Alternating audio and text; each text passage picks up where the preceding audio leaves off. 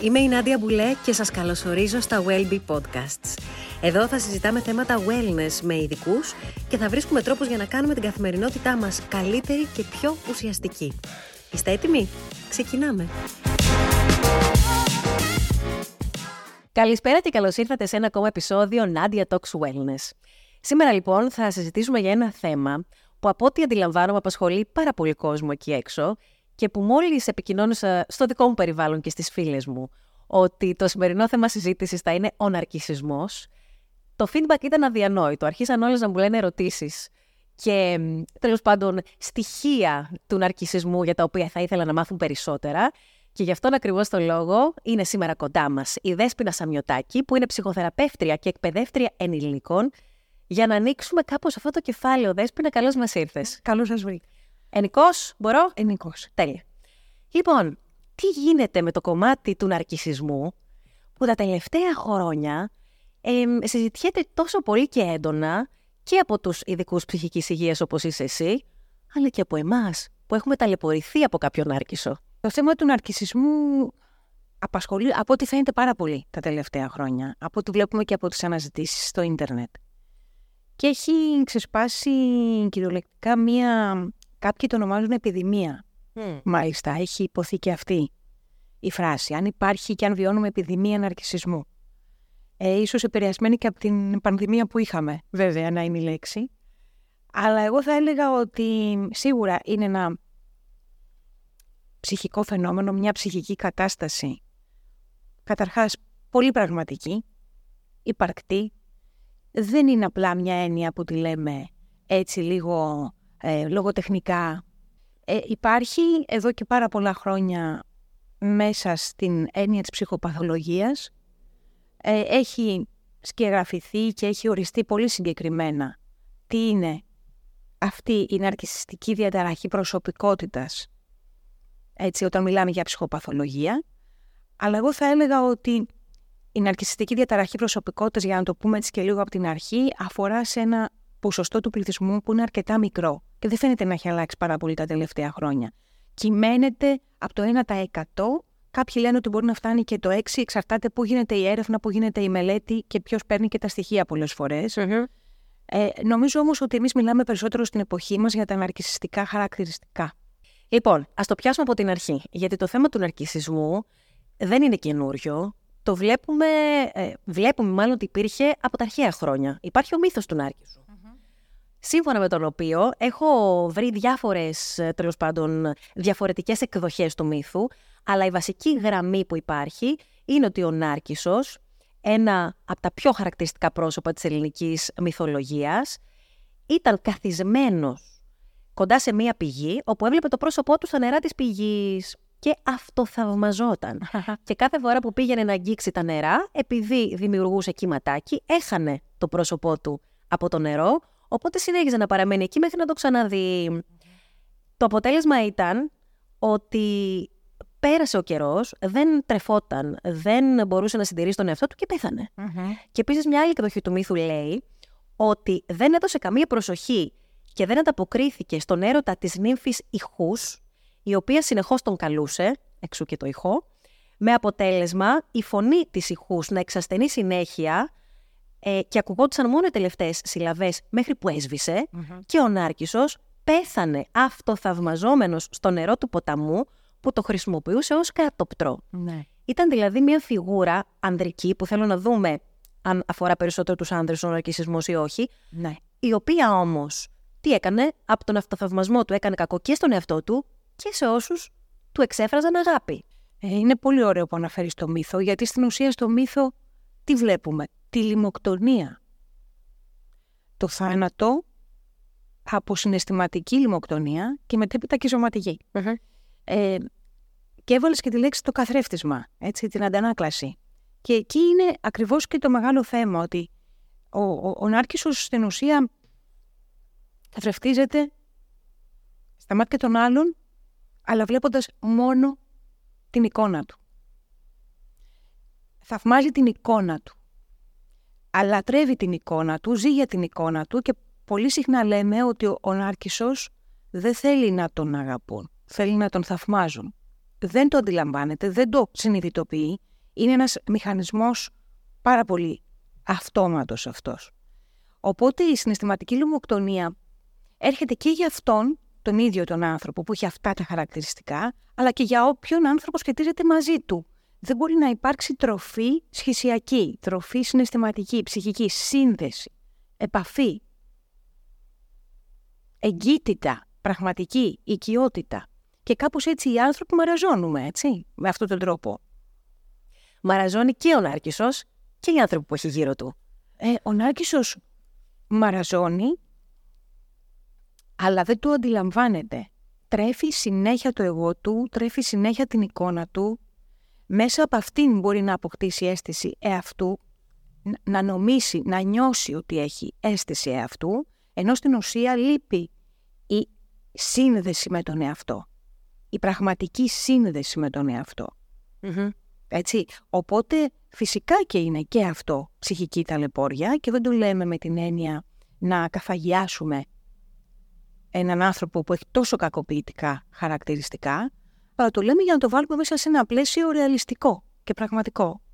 Και φυσικά αυτό που περιγράφουμε έρχεται μέσα στο περιβάλλον του, μέσα στις σχέσεις του, μέσα στην οικογένεια, μέσα στην οποία ανήκει ένας άνθρωπος με αυτά τα χαρακτηριστικά και εγώ γενικά κάπως προσπαθώ να μιλάω για ναρκισιστικά χαρακτηριστικά και όχι για νάρκισο ή ναρκισιστή, πιο πολύ για να βάζουμε το φόκους στα χαρακτηριστικά.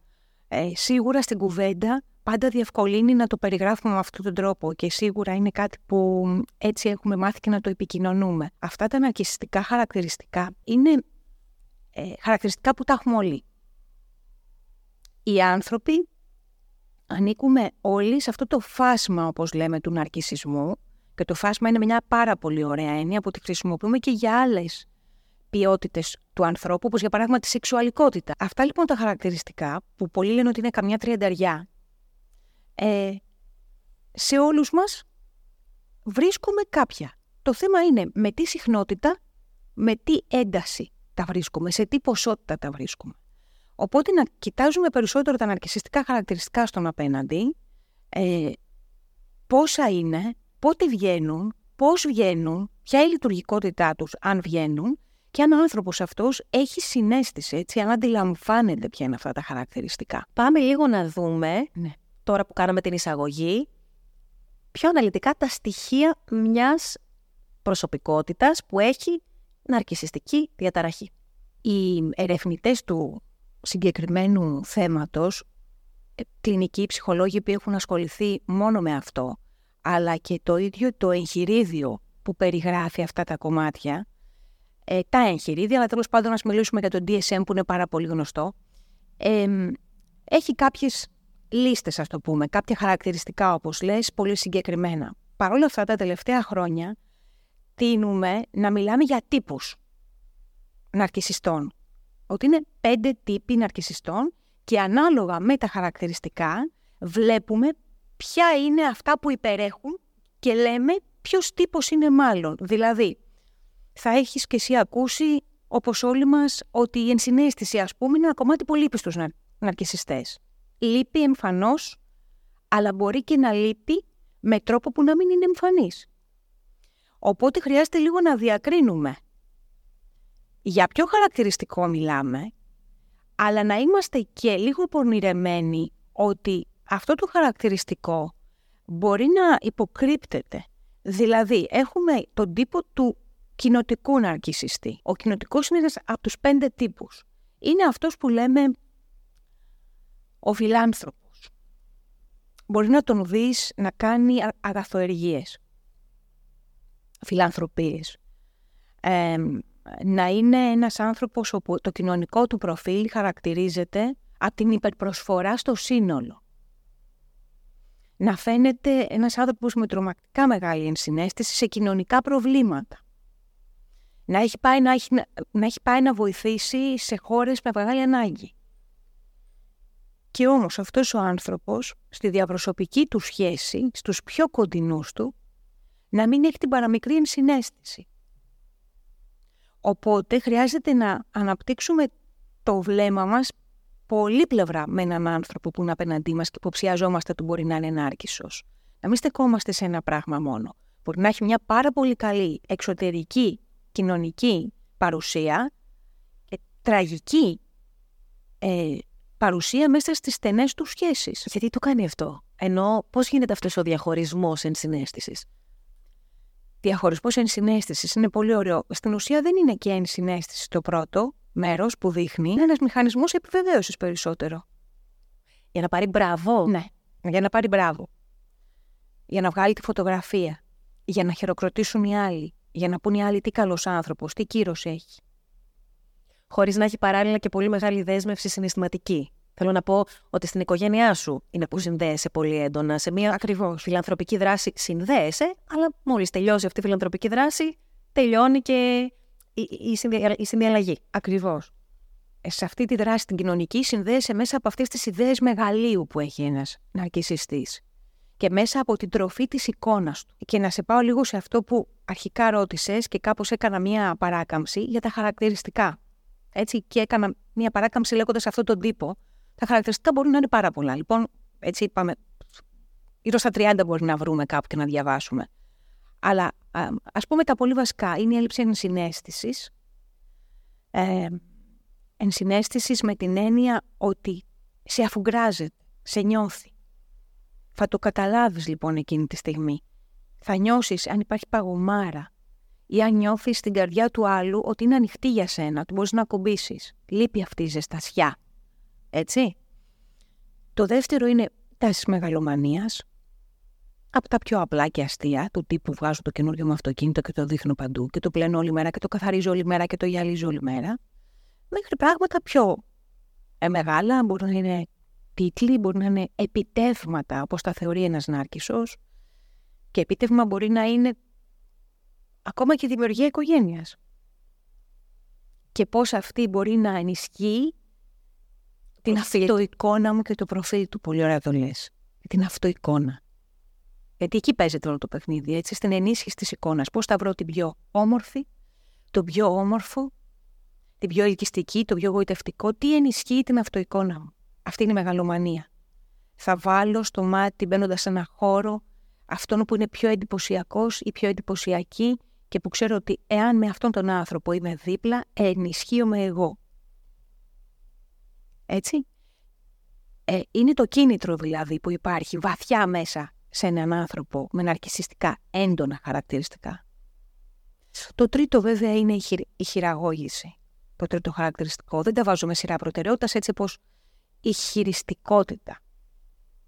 Γι' αυτό και είναι μια ιδιότητα που τη συναντάμε σε πάρα πολύ πετυχημένους ανθρώπους.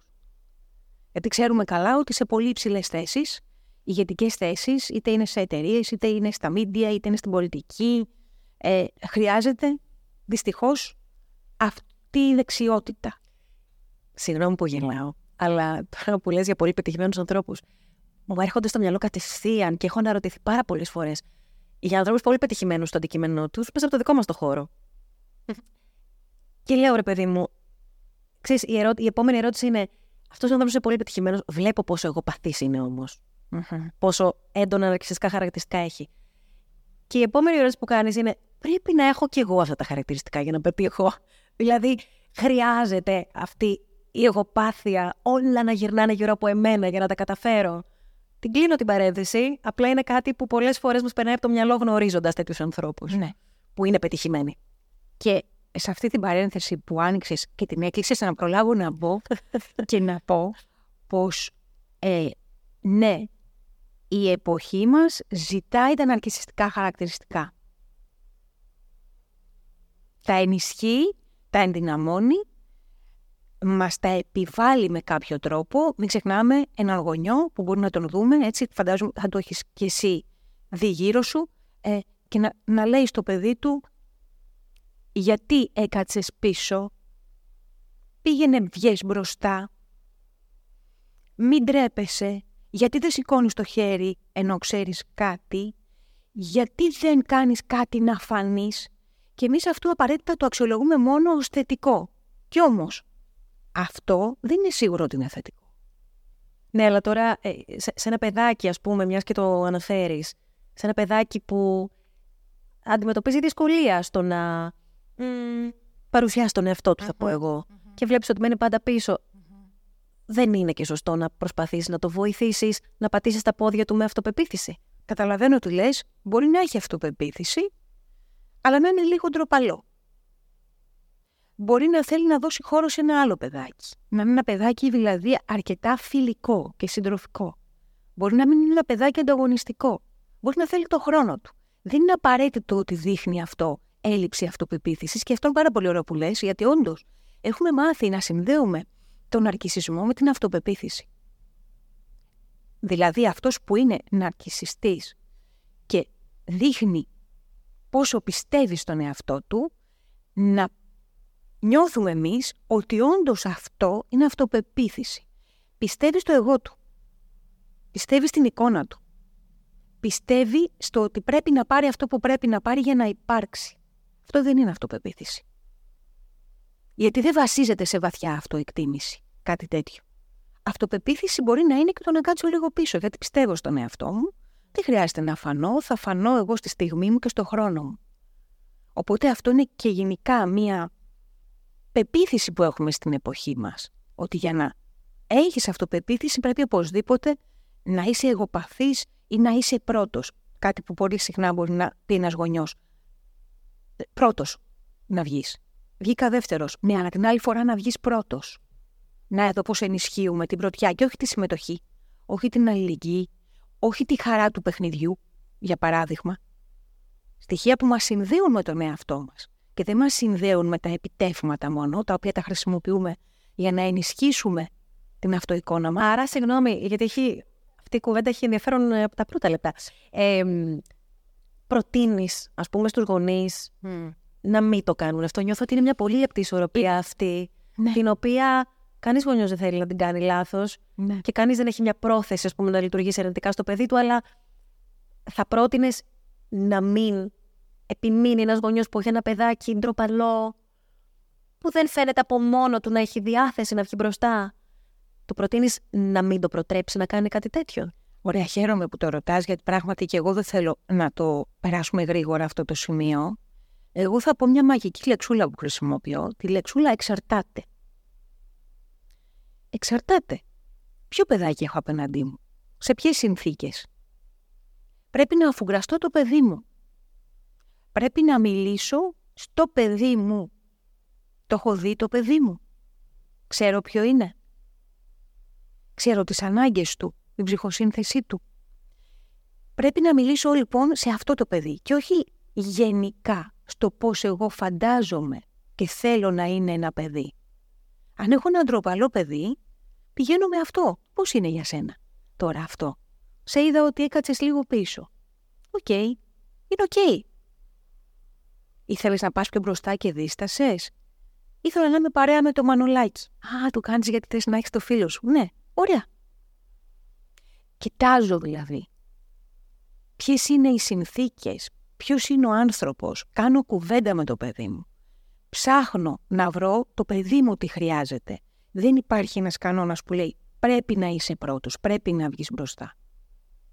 Υπάρχουν επαγγέλματα που δεν πρέπει να είσαι μπροστά. Συνθήκες ζωής που δεν πρέπει να είσαι μπροστά, πρέπει να είσαι πίσω. Το μαθαίνω αυτό στο παιδί μου.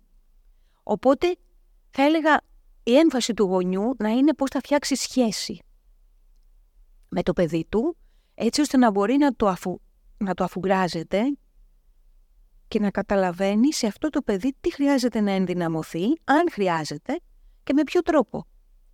Ανέφερες ε, πριν και συμφωνώ απόλυτα ότι ο σημερινός τρόπος ζωής και τα ιδανικά που περνάμε προς τα έξω είναι αυτά του βγες μπροστά. Εσύ, κάνε, πιο πολύ, πιο γρήγορα, πιο καλή βαθμή.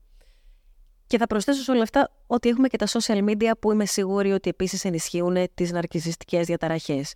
Δηλαδή ένας άνθρωπος που έχει μια ταση Στα social media υποθέτω ότι βρίσκει και πολύ έφορο έδαφος να πολλαπλασιάσει αυτές τις ε, τάσεις που έχει, γιατί mm. είμαστε όλοι με ένα κινητό και βγάζουμε τον εαυτό μας, ξανά τον εαυτό μας, ξανά τον εαυτό μας. Οπότε υπάρχει μια τρομερή αναπαραγωγή στο ποιος είμαι εγώ, πώς φαίνομαι, πώς είμαι. Θα με αποδεχτεί ο άλλος, θα αυξήσω τους followers μου. Και τι θα κάνω, πώς θα προσαρμόσω εγώ τον εαυτό μου στο να γίνω πιο αποδεκτός όχι στο ότι εγώ είμαι αυτός ο άνθρωπος και όποιος θέλει, όποιος ταιριάζει, ας με ακολουθήσει.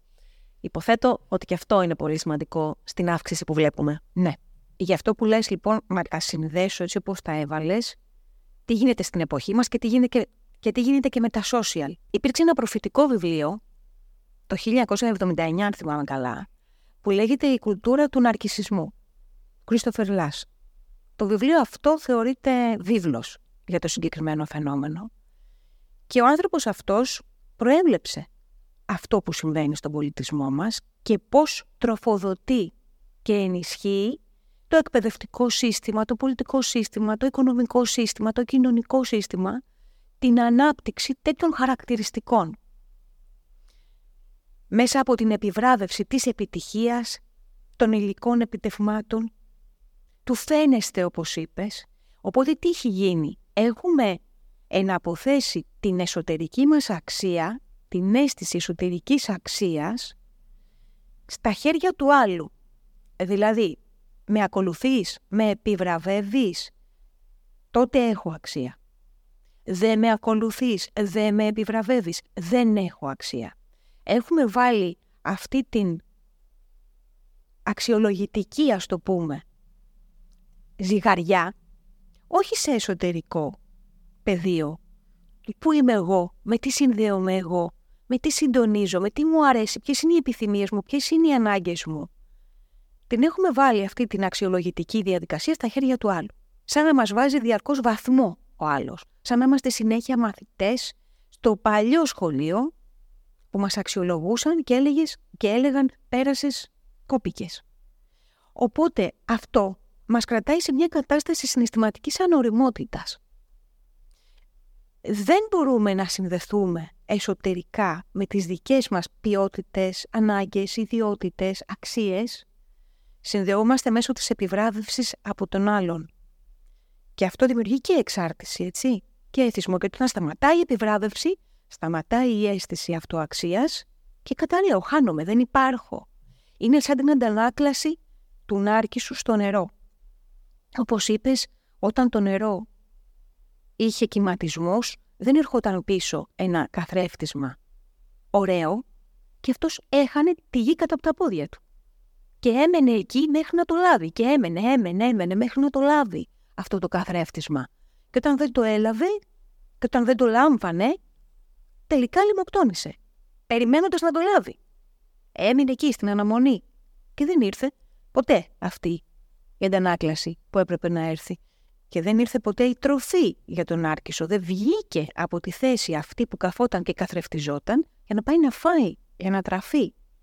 Επί της ουσίας, μένεις μέσα σε μια στέρηση της ψυχής σου όταν βρίσκεσαι είτε μέσα βαθιά στο φάσμα του ναρκισισμού είτε όταν βρίσκεσαι μέσα σε μια σχέση ε, με έναν άνθρωπο με πολλά τέτοια χαρακτηριστικά. Τα social media τροφοδοτούν αυτή την εξωτερική επιβράβευση.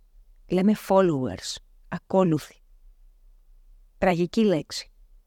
Πας και σε ακολουθούν. Και αν σταματήσουν να σε ακολουθούν, δεν ξέρεις που πας. Δεν ξέρεις που πας. Και θα έλεγα, δεν ξέρεις ποιος πας. Ποιος είσαι. Εσύ που πας. Και πού πας και ποιος είσαι. Οπότε και βέβαια τα social media τροφοδοτούν αυτή την εξωτερική επιβράβευση, η οποία με τη σειρά της ζητάει συνέχεια αυτή. Δεν ξέρεις, δεν έχει πάτο. Αυτό το βαρέλι. Δεν τελειώνει. Να γυρίσουμε λίγο στις κατηγορίες. Είπαμε για τον πρώτο τύπο νάρκη σου, Έναν από του πέντε. Έναν από τους πέντε. Πάμε στο νούμερο 2. Σύντομη διακοπή για να σας υπενθυμίσω να κάνετε subscribe στο κανάλι μας και να ακολουθήσετε το Nadia Talks Wellness Podcast σε όποια πλατφόρμα επιλέγετε να ακούτε τα νέα επεισόδια. Μπορείτε να μοιραστείτε και όλο το υλικό που ανεβάζουμε για να επικοινωνηθεί η γνώση και για να μπουν περισσότεροι άνθρωποι στην παρέα μας. Κοντά μας είναι και τα Wellbe Workouts, αυτή η απίθανη πλατφόρμα που έχουμε δημιουργήσει για να μπορούμε να φροντίζουμε μυαλό και σώμα όπου και αν βρισκόμαστε, όποτε επιλέξουμε εμείς να το κάνουμε. Έχουμε και application, το Wellbe Workouts, μέσα από το οποίο συνθέεστε και βλέπετε όλο το υλικό με πιλάτες, bar method, yoga, fat workouts για καύση λίπους, αλλά και καθοδηγούμενους διαλογισμούς και breathworks. Αντιμετωπίζουμε ολιστικά το wellness και θα σας βοηθήσουν πάρα πολύ στο να έχετε την κίνηση στην καθημερινότητά σας. Ο Παγκόσμιος Οργανισμός Υγείας συστήνει 150 λεπτά ήπιας αερόβιας άσκησης και μυκής ενδυνάμωσης την εβδομάδα, πράγμα που σημαίνει ότι με περίπου 22 λεπτά κίνησης την ημέρα μπορούμε να βελτιώσουμε πάρα πολύ τη σωματική μας κατάσταση, αλλά και την συναισθηματική και την ψυχολογική. Έτσι λοιπόν στα Wellbe Workouts θα βρείτε εκατοντάδες βίντεο, τα οποία σε διάρκεια κινούνται ανάμεσα στα 20 και 30 λεπτά. Μπείτε στο video.wellbe.gr για να κάνετε την εγγραφή σας και δοκιμάστε 7 ημέρες εντελώς δωρεάν. Επιστροφή στην κουβέντα μας. Είναι ο μεγαλομανής ε, Νάρκισσος, λίγο αυτός με τον οποίο είναι λίγο γραφικός και τον συναντάμε ίσως και στα social αρκετά, ε, που θα βγάλει φωτογραφία κάθε στιγμή του, όχι για να τη μοιραστεί, για να επιδειχθεί μέσα από αυτήν, να πάρει αίσθηση αξίας, κύρους, αλλά κυρίως να νιώσει ότι υπάρχει. Αν ε, θα έλεγα μια φράση έτσι τώρα που μου έρχεται, εκτίθεμαι στα social, άρα υπάρχω. Φαίνομαι, άρα υπάρχω. Με ακολουθούν, άρα υπάρχω. Ο, μεγαλο, ο μεγαλομανής έχει βέβαια το χαρακτηριστικό αυτό να επιδιώκει πράγματα τα οποία είναι πολύ εντυπωσιακά, αλαζονία, επιφανειακότητα, το ψέμα μπορεί να έχει βέβαια, που είναι ένα από τα χαρακτηριστικά ε, στους ναρκισιστές. Ευκολία στο να πεις ψέματα. Ευκολία στο να πεις ψέματα, για να φανείς πάρα πολύ εντυπωσιακός, με όποιον τρόπο. Με όποιον τρόπο, μην πάμε μόνο στο κομμάτι της εικόνας. Μπορεί να είναι η συσσόρευση πτυχίων. Τη συσσόρευση πτυχίων την επιβάλλει λίγο η αγορά εργασίας, αλλά από την άλλη πρέπει να κοιτάξω και εγώ γιατί το κάνω. Είναι σίγουρο ότι το κάνω γιατί θέλω να είμαι καλός, καλή στη δουλειά μου; Γιατί θέλω να είμαι ανταγωνιστική στη δουλειά μου; Είναι κάτι άλλο, μου δίνει κύρος, μου δίνει αξία. Βάζω 18 τίτλους δίπλα από το όνομά μου και μέσα από αυτό παίρνω υπόσταση. Τι είναι; Μεγαλομανία λοιπόν. Ο επόμενος τύπος μπορούμε να πούμε είναι ο κακοήθης που είναι ο πιο βαρύς. Αυτός βρίσκεται δηλαδή στο φάσμα που λέμε πιο κοντά και στην αρκιστική διαταραχή προσωπικότητας. Ο κακοήθης είναι αυτός που μπορεί να σου κάνει κακό. Η θελημένα, εσκεμένα, επί τούτου. Είναι ο εκδικητικός. Είναι ο εξαιρετικά χειριστικός. Είναι αυτός ο οποίος θα σκανάρει πάρα πολύ γρήγορα τα ευαίσθητα σημεία σου και πάνω σε αυτά θα σε χειριστεί και με αυτά θα σε πατήσει κάτω, να το πω έτσι απλά. Ε, ευαίσθητα σημεία και ευάλωτα έχουμε όλοι. Όλες και όλοι. Το θέμα είναι πόσο ο άνθρωπος που βρίσκεται απέναντί σου στέκεται απέναντι σε αυτά τα ευάλωτα σημεία. Ε, ένας άνθρωπος με ενσυναίσθηση και με αυτοεκτίμηση και με αυτογνωσία θα καθίσει απέναντί σου με σεβασμό απέναντι σε αυτά τα σημεία και αν δεν τα μπορεί θα σου πει ότι ξέρεις δεν μπορώ εγώ να τα φέρω βόλτα με το θυμό σου, αποχωρώ. Ο ναρκισιστής θα τα δει και μάλιστα πάρα πολύ γρήγορα, είναι εξαιρετικά ευφυής πολλές φορές και με βάση αυτά θα δομήσει όλο τον κλειό της σχέσης μαζί σου. Είναι αυτές οι μικρές φράσεις και οι ατάκες που λες τώρα αυτό από πού ήρθε; Δεν ξέρω από πού ήρθε ετοιμάζεσαι, ντύνεσαι, φτιάχνεσαι, είσαι απαστράπτουσα, υπέροχη.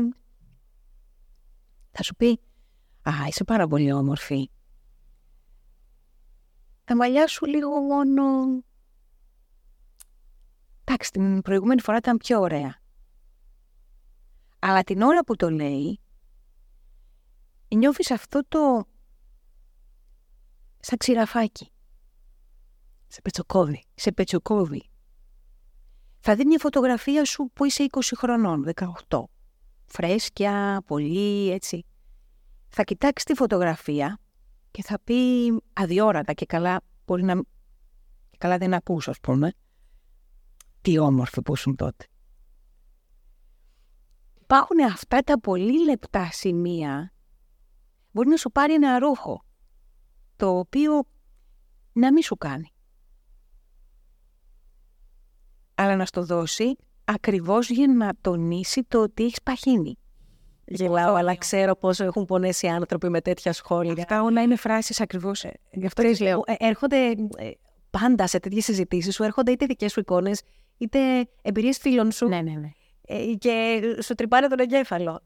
Αλλά είναι ένας πραγματικά τρόπος να, να πονέσεις τον άλλον πολύ βαθιά. Πολύ βαθιά όμως. Χωρίς να μπορεί να σε κατηγορήσει ότι ξεκάθαρα Ακριβώς. τον μείωσες. είναι αυτό το με έναν ναρκισιστή βρίσκεσαι στην ενδιάμεση ζώνη. Είσαι συνέχεια in between. Καταλαβαίνεις πολύ καλά τι γίνεται.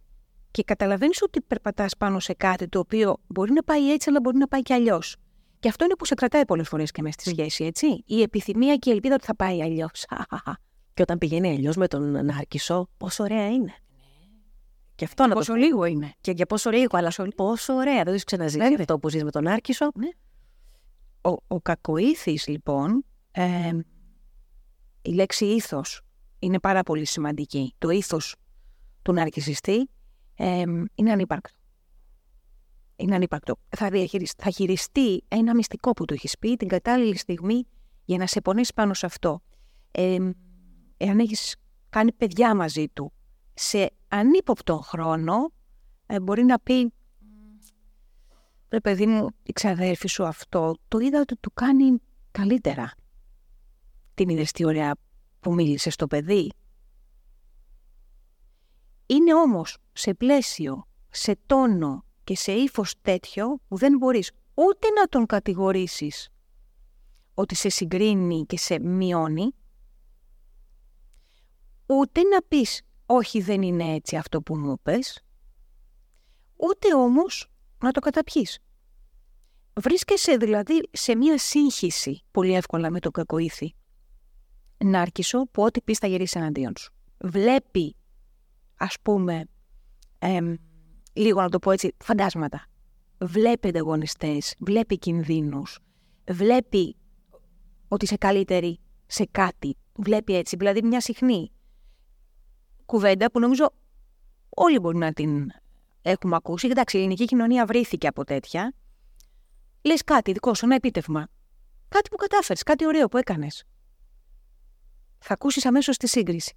Α, εγώ δεν το έκανα μ, ωραίο το κέικ.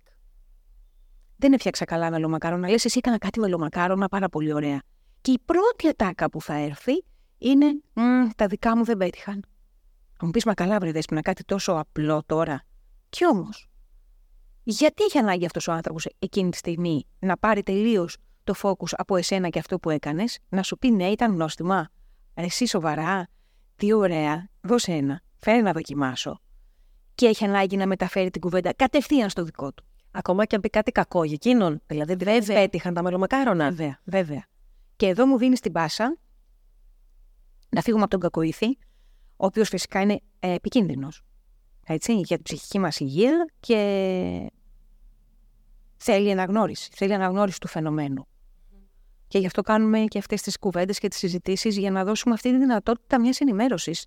Ε, δεν, και ήθελα να το πω αυτό, έτσι, μια πολύ μικρή υποσημείωση. Δεν είναι για να βάλουμε όλους τους ανθρώπους μέσα σε ένα καλούπι. Είναι, δεν είναι γενίκευση το να πούμε ποια είναι τα χαρακτηριστικά ενός φαινομένου. Τα χαρακτηριστικά τα μαθαίνουμε όπως πάμε στο σχολείο και εκπαιδευόμαστε και μαθαίνουμε χίλια δύο πράγματα για να τα κάνουμε εφαρμογή.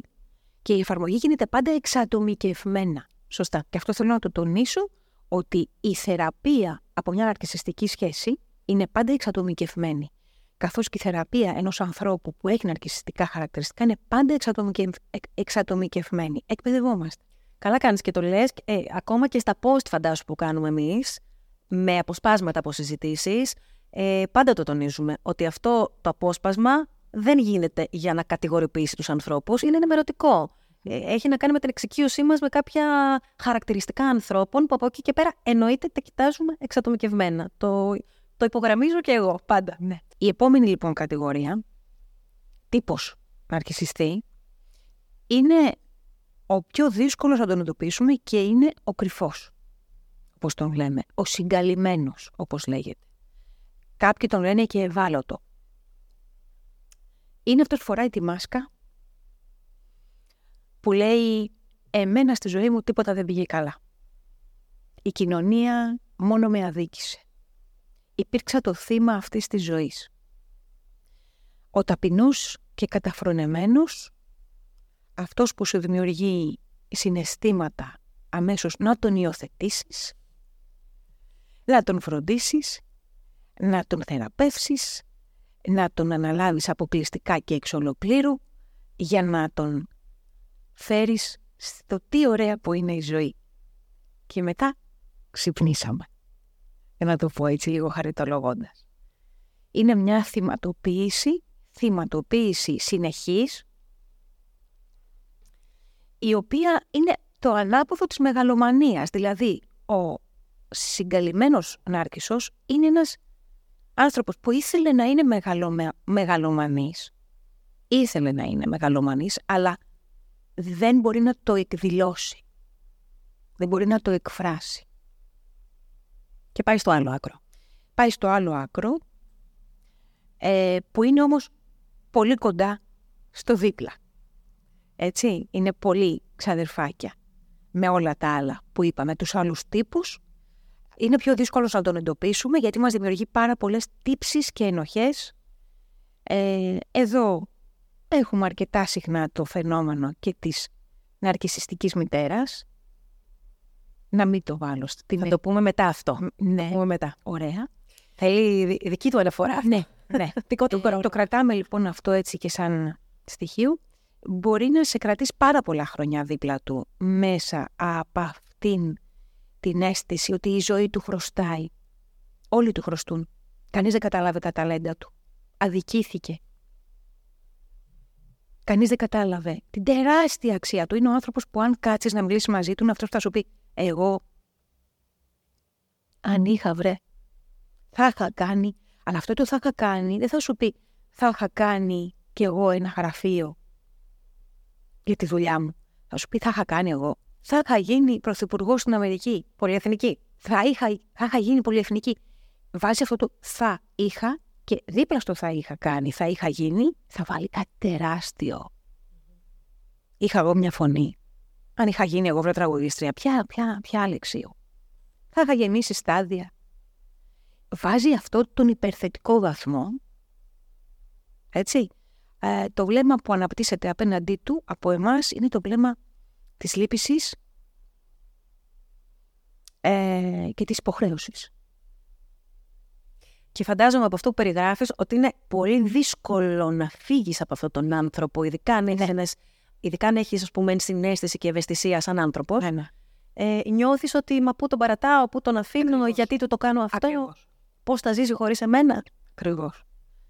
Δηλαδή, μου συμβαίνει και αρκετά συχνά στο γραφείο να έρχονται άνθρωποι και να έχουν ζήσει μέσα σε μια ξεκάθαρα κακοποιητική σχέση με έναν ναρκισιστή να τον απομυθοποιούν στο τέλος, είτε γιατί τον έπιασαν πλέον αποδεδειγμένα π.χ. να πιστεί ή τέλος πάντων να είναι απέναντί τους ψεύτης ανήθικος και να σκέφτονται πού θα τον αφήσω;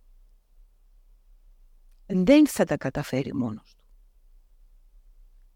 Να λέει το άτομο το οποίο είναι διαλυμένο ψυχικά. Πού θα τον αφήσω; Και θέλω να είμαστε στους ανθρώπους μας σκληροί, εκδικητικοί και αδιάφοροι, ναι, ακόμη και όταν μας έχουν πληγώσει. Δεν λέω να μην έχουμε νιάξιμο, αλλά το να είσαι συντετριμένος, να έχεις ε, νιώσει ότι έχασε τη ζωή σου δίπλα σε έναν άνθρωπο ψεύτικο απέναντί σου. Και να σκέφτεσαι πώς θα σωθεί ο ψεύτικος άνθρωπος και όχι πώς θα μαζέψεις τα κομμάτια σου, καταλαβαίνεις ότι έχεις βάλει σε προτεραιότητα τον άλλον. Και αυτό είναι που θέλει ο ναρκισιστής. Θέλει να είναι προτεραιότητα με όποιον τρόπο. Ο καλοήθης χρησιμοποιεί ένα, θα τον πούμε τώρα, ο κρυφός άλλο τρόπο, ο κακοήθης άλλον, ο μεγαλομανής άλλον, ο κοινοτικός άλλον. Έχουν όλοι ίδιο στόχο, ίδιο κίνητρο. Άλλους πόρους, άλλους τρόπους, άλλη έκφραση. Άλλα χαρακτηριστικά υπερτερούν στον κάθε τύπο ότι για την ενσυναίσθηση, ας πούμε, που πάμε πριν, ναι, μπορεί στον κρυφό νάρκισο να δούμε να δείχνει κάποια ενσυναίσθηση. Είχατε εδώ και τις προάλλες τον εξαιρετικό φίλο και συνάδελφο του Βασίλη τον Κιωσέ που είναι ειδικός στην ενσυναίσθηση και δεν ξέρω κατά πόσον θα συμφωνούσε με αυτό, αλλά δείχνει γνωστική ενσυναίσθηση. Δηλαδή ότι, α ναι, ε, καταλαβαίνω τι μου λες. Δεν νιώθεις τίποτα όμως. Δεν μπορεί να συμπονέσει. Του είναι ξεκάθαρο στο μυαλό, αλλά δεν περνάει καθόλου στην καρδιά. Ναι, ναι, ναι. Και άρα στη σύνδεση. Και άρα στη σύνδεση, ναι. Δεν μπορεί να σε δει λοιπόν με αυτόν τον τρόπο, να συνδεθεί μαζί σου, να ενωθεί μαζί σου και η σχέση να έχει μέσα. Αυτή τη ζεστασιά. Πάμε και στην τελευταία κατηγορία. Τελευταία κατηγορία. Τύπο. Ο τελευταίος τύπος είναι ο καλοήθης. Είναι λίγο η χαρά των social, ε, αλλά με την έννοια την ανάλαφρη. Ε, δεν θεωρείται πολύ επικίνδυνος. Θα κάνει επίδειξη, θα δείξει πράγματα, θα πει τη χαρά του, θα μοιραστεί το γλέντι του. Οκ. Ε, δεν έχει πολύ πρόθεση να βλάψει, δεν έχει πρόθεση να εκδικηθεί, δεν έχει ένα βλέμμα ανταγωνισμού και σύγκρισης που να είναι σκληρό και μοχθηρο ε, είναι σαν τον έφηβο. Έναν, ε, όταν λέμε για τον καλοήθη, φανταζόμαστε έναν λίγο ελαφρόμυαλο έφηβο που θέλει περισσότερο να δείξει ότι καλοπερνάει. Δεν μπορείς να εμβαθύνεις μαζί του. Το πρόβλημα σε αυτού του είδους την αλληλεπίδραση με έναν καλοήθη είναι ότι πρέπει να μείνεις πάντα στην επιφάνεια. Δεν μπορείς να εμβαθύνεις, δεν μπορείς να αποκτήσεις μια όρημη συναισθηματικά σχέση. Δηλαδή, αν φύγεις από αυτή τη σχέση, αν φύγεις από αυτή τη σχέση, φεύγεις γιατί δεν σε καλύπτει. Φεύγεις γιατί νιώθεις ότι μένεις συνέχεια στην επιφάνεια. Έτσι, θεωρείται λίγο πιο light, ας πούμε, από αυτούς τους πέντε τύπους. Λοιπόν, τώρα που είπαμε για αυτούς τους τύπους, θα ήθελα να καταλάβουμε πού οφείλεται η ναρκισιστική διαταραχή, τα ναρκισιστικά στοιχεία μιας προσωπικότητας, που ξεπερνούν αυτό που, όπως είπες και εσύ στην αρχή, έχουμε όλοι. Όταν δηλαδή γίνονται για κάποιον άλλον άνθρωπο ενοχλητικά, προβληματικά. Ένας άνθρωπος με ναρκισιστικά, έντονα ναρκισιστικά στοιχεία, σε τι σπίτι έχει μεγαλώσει και τι είναι αυτό που του έχει προκαλέσει την εκδήλωση αυτών των στοιχείων. Θα πω ότι δεν υπάρχει μία ξεκάθαρη απάντηση ε, είναι πολύ παραγωγικό το φαινόμενο. Εμπλέκονται και γονιδιακοί παράγοντες. Υπάρχουν απεικονίσεις του εγκεφάλου που δείχνουν κάποια στοιχεία. Δηλαδή, δείχνουν κάποια στοιχεία σε περιοχές του εγκεφάλου πιο ενεργοποιημένα, ε, που μπορεί να είναι διαφορετικές, ας πούμε, σε σχέση με αυτό το οποίο θα περιμέναμε. Βέβαια, ε, και τώρα και η επιστήμη της νευροβιολογίας, οι νευροεπιστήμες έχουν κάνει και σε αυτό το τομέα ε, θαύματα, έτσι. Το πώς μιλούμε πια για τους νευρώνες, πώς η αγκαλιά φτιάχνει νευρώνες. Η έλλειψη αγκαλιάς λοιπόν δεν φτιάχνει νευρώνες. Ένα σπίτι λοιπόν το οποίο βάζουμε το γονιδιακό κομμάτι, η κληρονομικότητα, ναι. Αλλά ένα σπίτι το οποίο έχει ανισορροπία συναισθηματική και η ανισορροπία μπορεί να είναι είτε προς τα πάνω είτε προς τα κάτω. Δηλαδή, εάν έχει υπερ, υπερτονισμό των θετικών, των επιτεφουμάτων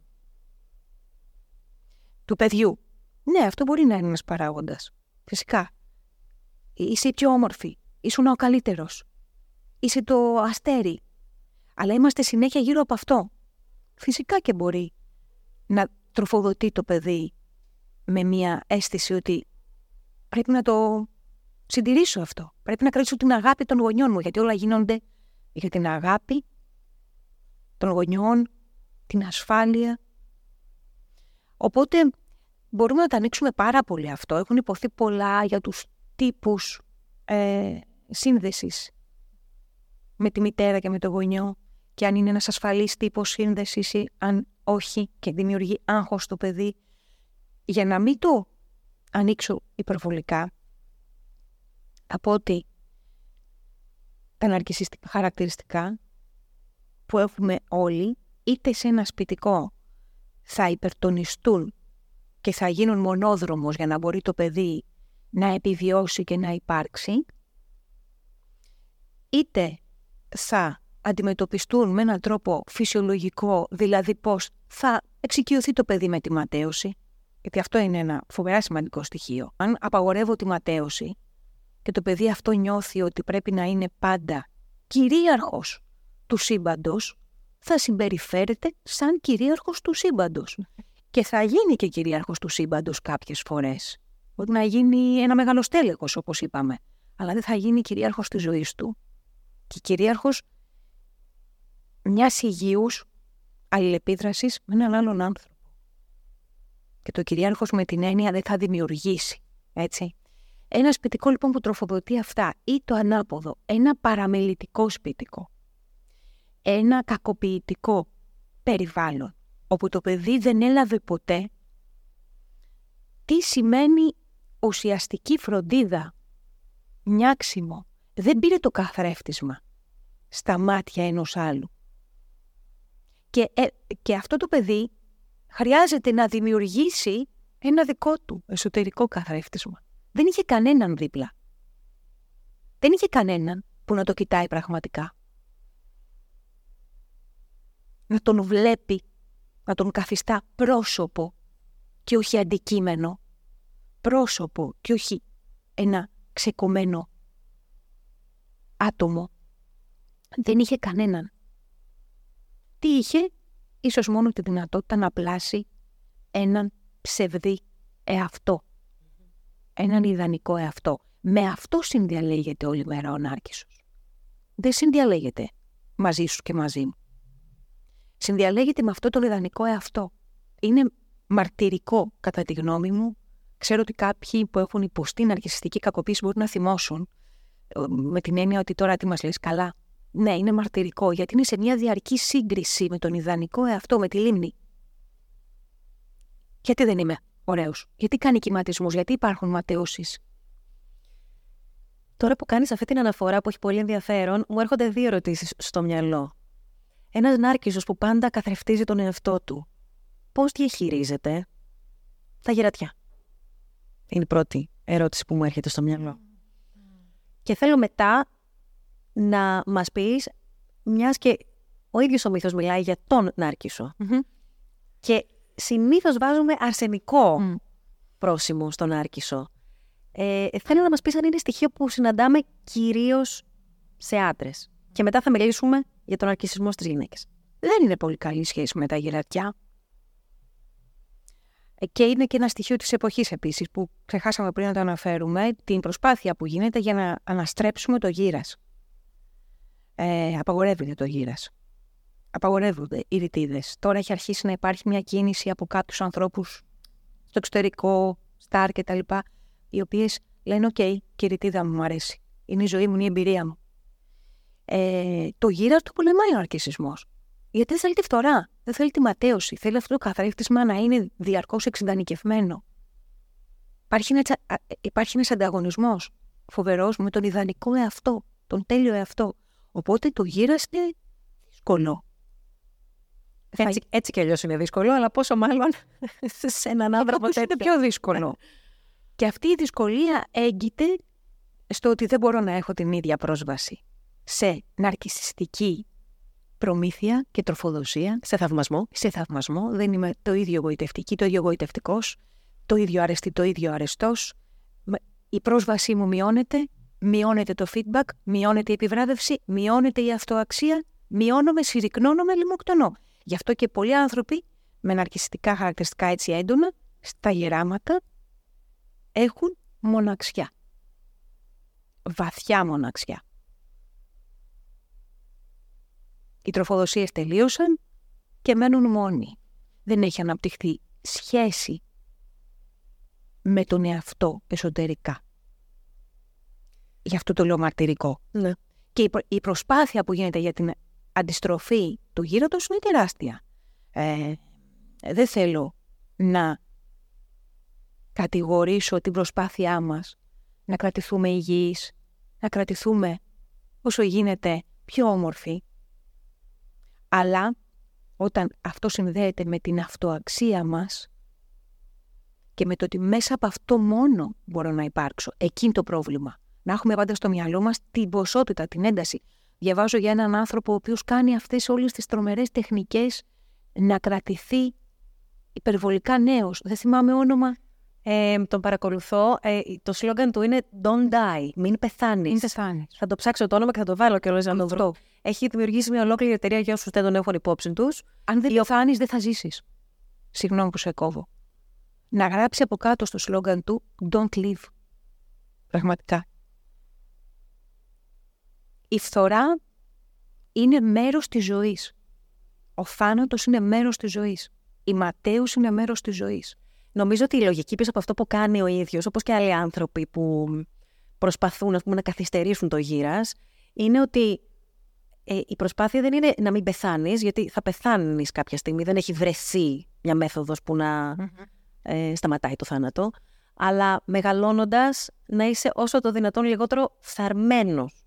Άρα πιο λειτουργικός και στα 80 σου και στα 90 σου. Αυτή είναι η λογική που κρύβεται από πίσω. Όμως, επειδή γίνεται με μια μανία, αν τον παρακολουθήσεις, έχει προσαρμόσει όλα τα δεδομένα της ζωής του στο να καθυστερήσει το γύρας και τη φθορα εκεί πράγματι μπαίνει ένα ερώτημα στο κατά πόσον ζει τελικά. Εκεί μπαίνει ένα ερωτηματικό μεγάλο. Και στο γιατί ζει. Για μένα. Γιατί ζει αυτός ο άνθρωπος; Για να μην πεθάνει; Ε, δεν ζει.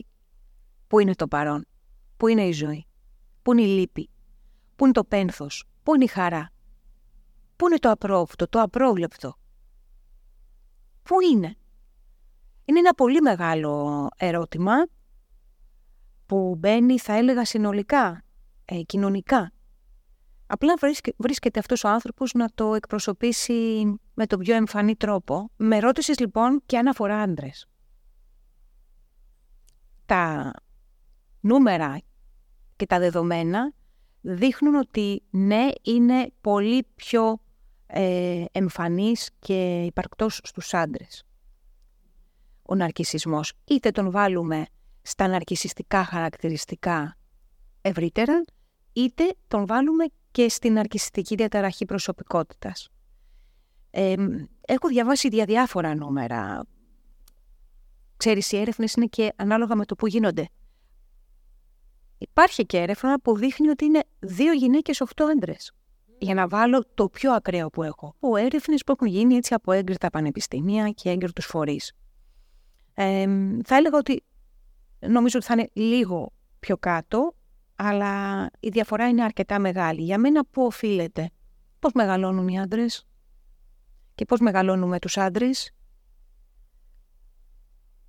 Νομίζω ότι μας έρχονται στο μυαλό πάρα πολλές εικόνες. Να είσαι δυνατός, να μην κλαις, ε, τι κάνεις έτσι, αυτό το κάνουν τα κορίτσια τώρα, γιατί τρέχεις εσύ να βοηθήσεις, τι είσαι, μαμά, Τερέζα, η φροντίδα, η αλληλεγγύη, η συμπαράσταση, η ενσυναίσθηση είναι σαν να έχουν αποδοθεί μόνο στο γυναικείο φύλλο. Στις θηλυκότητες θα πω για να είμαι και πιο ορθή. Οι αρενοπότητες, νέος όρος μπήκε στη ζωή μας πριν λίγα χρόνια, τοξική αρενοπότητα.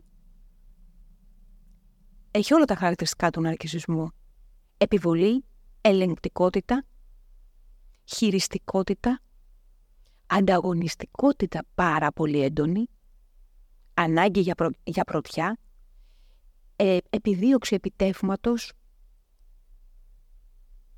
φυσικά όχι ενσυναίσθηση, αλλά αυτοέλεγχος, η πολλή σύνδεση με τον άλλον σε κάνει ευάλωτο και το κυρίαρχο βέβαια, η υπερπροσπάθεια να κρυφτεί η ευαλωτότητα. Η ευαλωτότητα για τον άντρα θεωρείται αδυναμία, θεωρείται ελάττωμα, μειονέκτημα.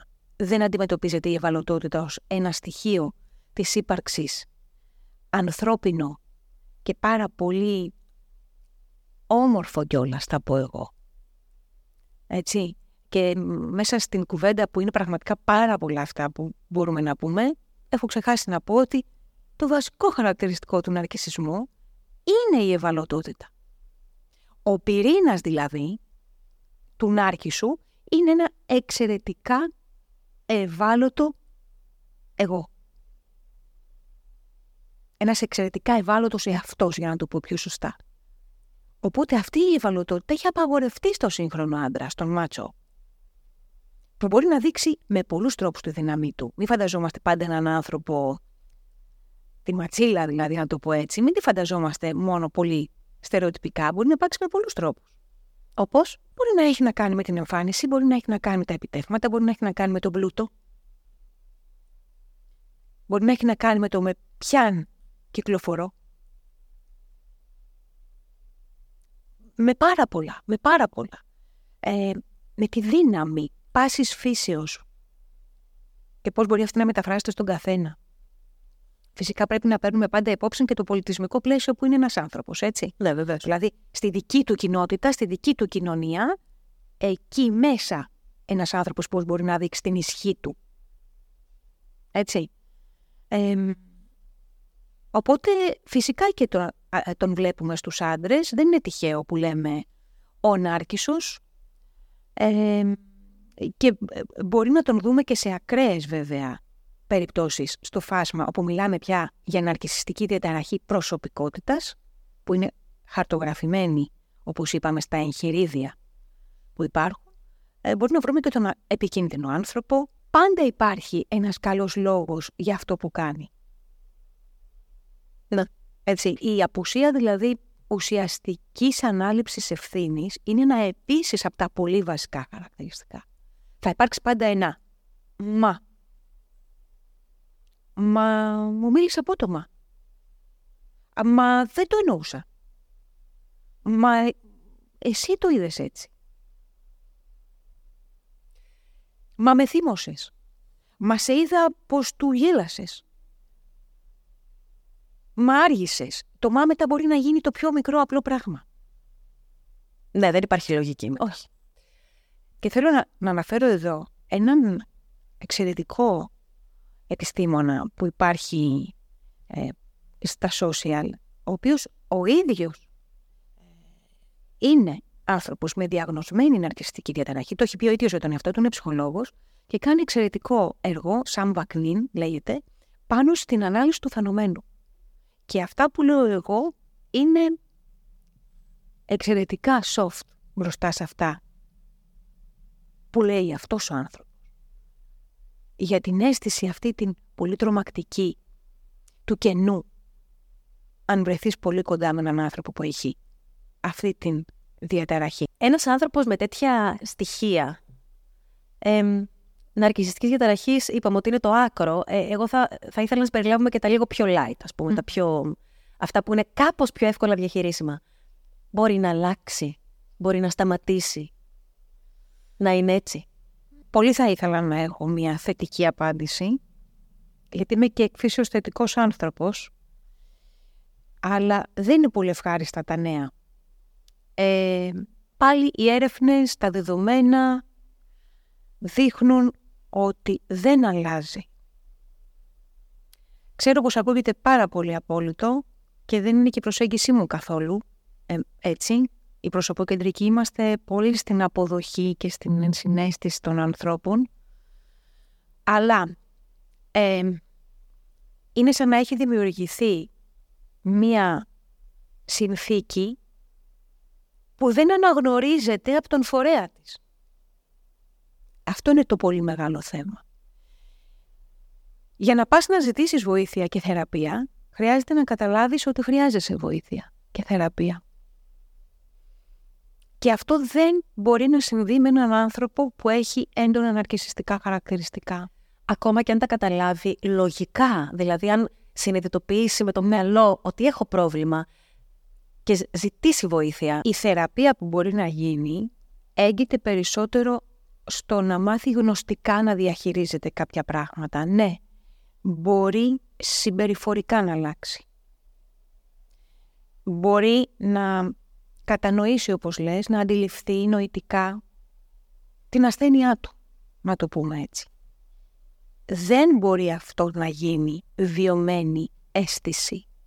Δεν μπορεί να μεταφραστεί σε μια καινούρια συναισθηματική κατάσταση. Και ξέρω πως ακούγεται περίεργο το να είμαι έτσι απόλυτη. Δεν είμαι εγώ απόλυτη. Είναι οι έρευνες και τα δεδομένα που έχουμε απόλυτα ε, δεν σημαίνει ότι δεν μπορεί να βελτιώσει συμπεριφορές, τρόπους ε, και να αποκτήσει μια δεύτερη ανάγνωση στα πράγματα. Να ελέγξει την παρορμητικότητά του, που είναι ένα επίσης πολύ συχνό χαρακτηριστικό, έτσι, στον άνθρωπο με ναρκισισμό. Να ελέγξει την ελεγκτικότητά του. Αλλά θα πρέπει να είναι σε μια διαρκή διαδικασία ελέγχου. Φαντάσου το σαν τους εθισμούς. Θα μου πεις τώρα ναι, μα οι εθισμοί αντιμετωπίζονται. Πώς; Ένα, να τον αναγνωρίσει ο άλλος τον εθισμό και δύο, να καταλάβει ότι είναι διαβίου mm. εθισμένος συσσαγωγικά, δηλαδή είναι υπό τη διαρκή διαδικασία ελέγχου, συντονισμού και ε, όριμης αντιμετώπισης του εθισμού του. Δεν μπορεί ο άνθρωπος, δηλαδή, ο οποίος έχει υπάρξει αλκοολικός, να ξεχαστεί κάποτε σε ένα πάρτι και να πιει το ποτηράκι. Απαγορεύεται. Ναι, ναι. Πώς θα κοπεί λοιπόν στον νάρκισο; Ο εθισμός του να έχει ναρκισιστική τροφοδοσία. Πώς;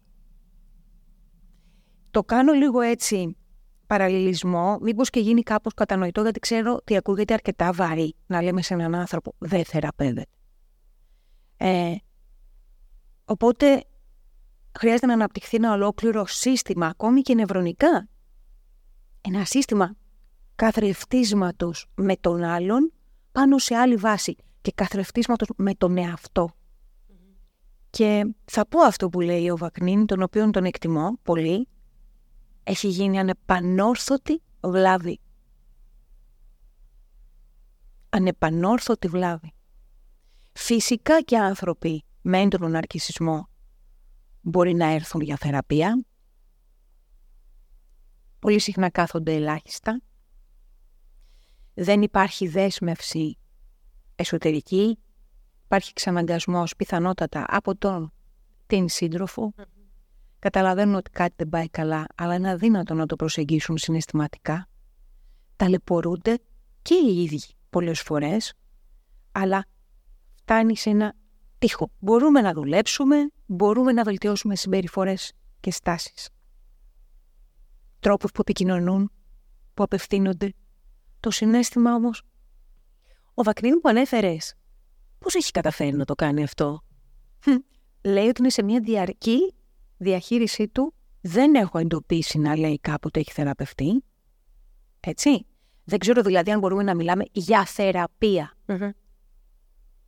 Μπορούμε να μιλάμε για προσέγγιση, για διαχείριση, για αναγνώριση.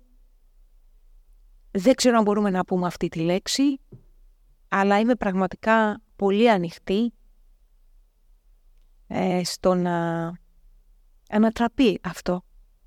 Ε, θα πω πάλι για τον Μπακνίν, ο οποίος λέει ότι είναι αμερικάνικη η νοοτροπία που έχουμε να θεωρούμε ότι όλα μπορούν να φτιάξουν.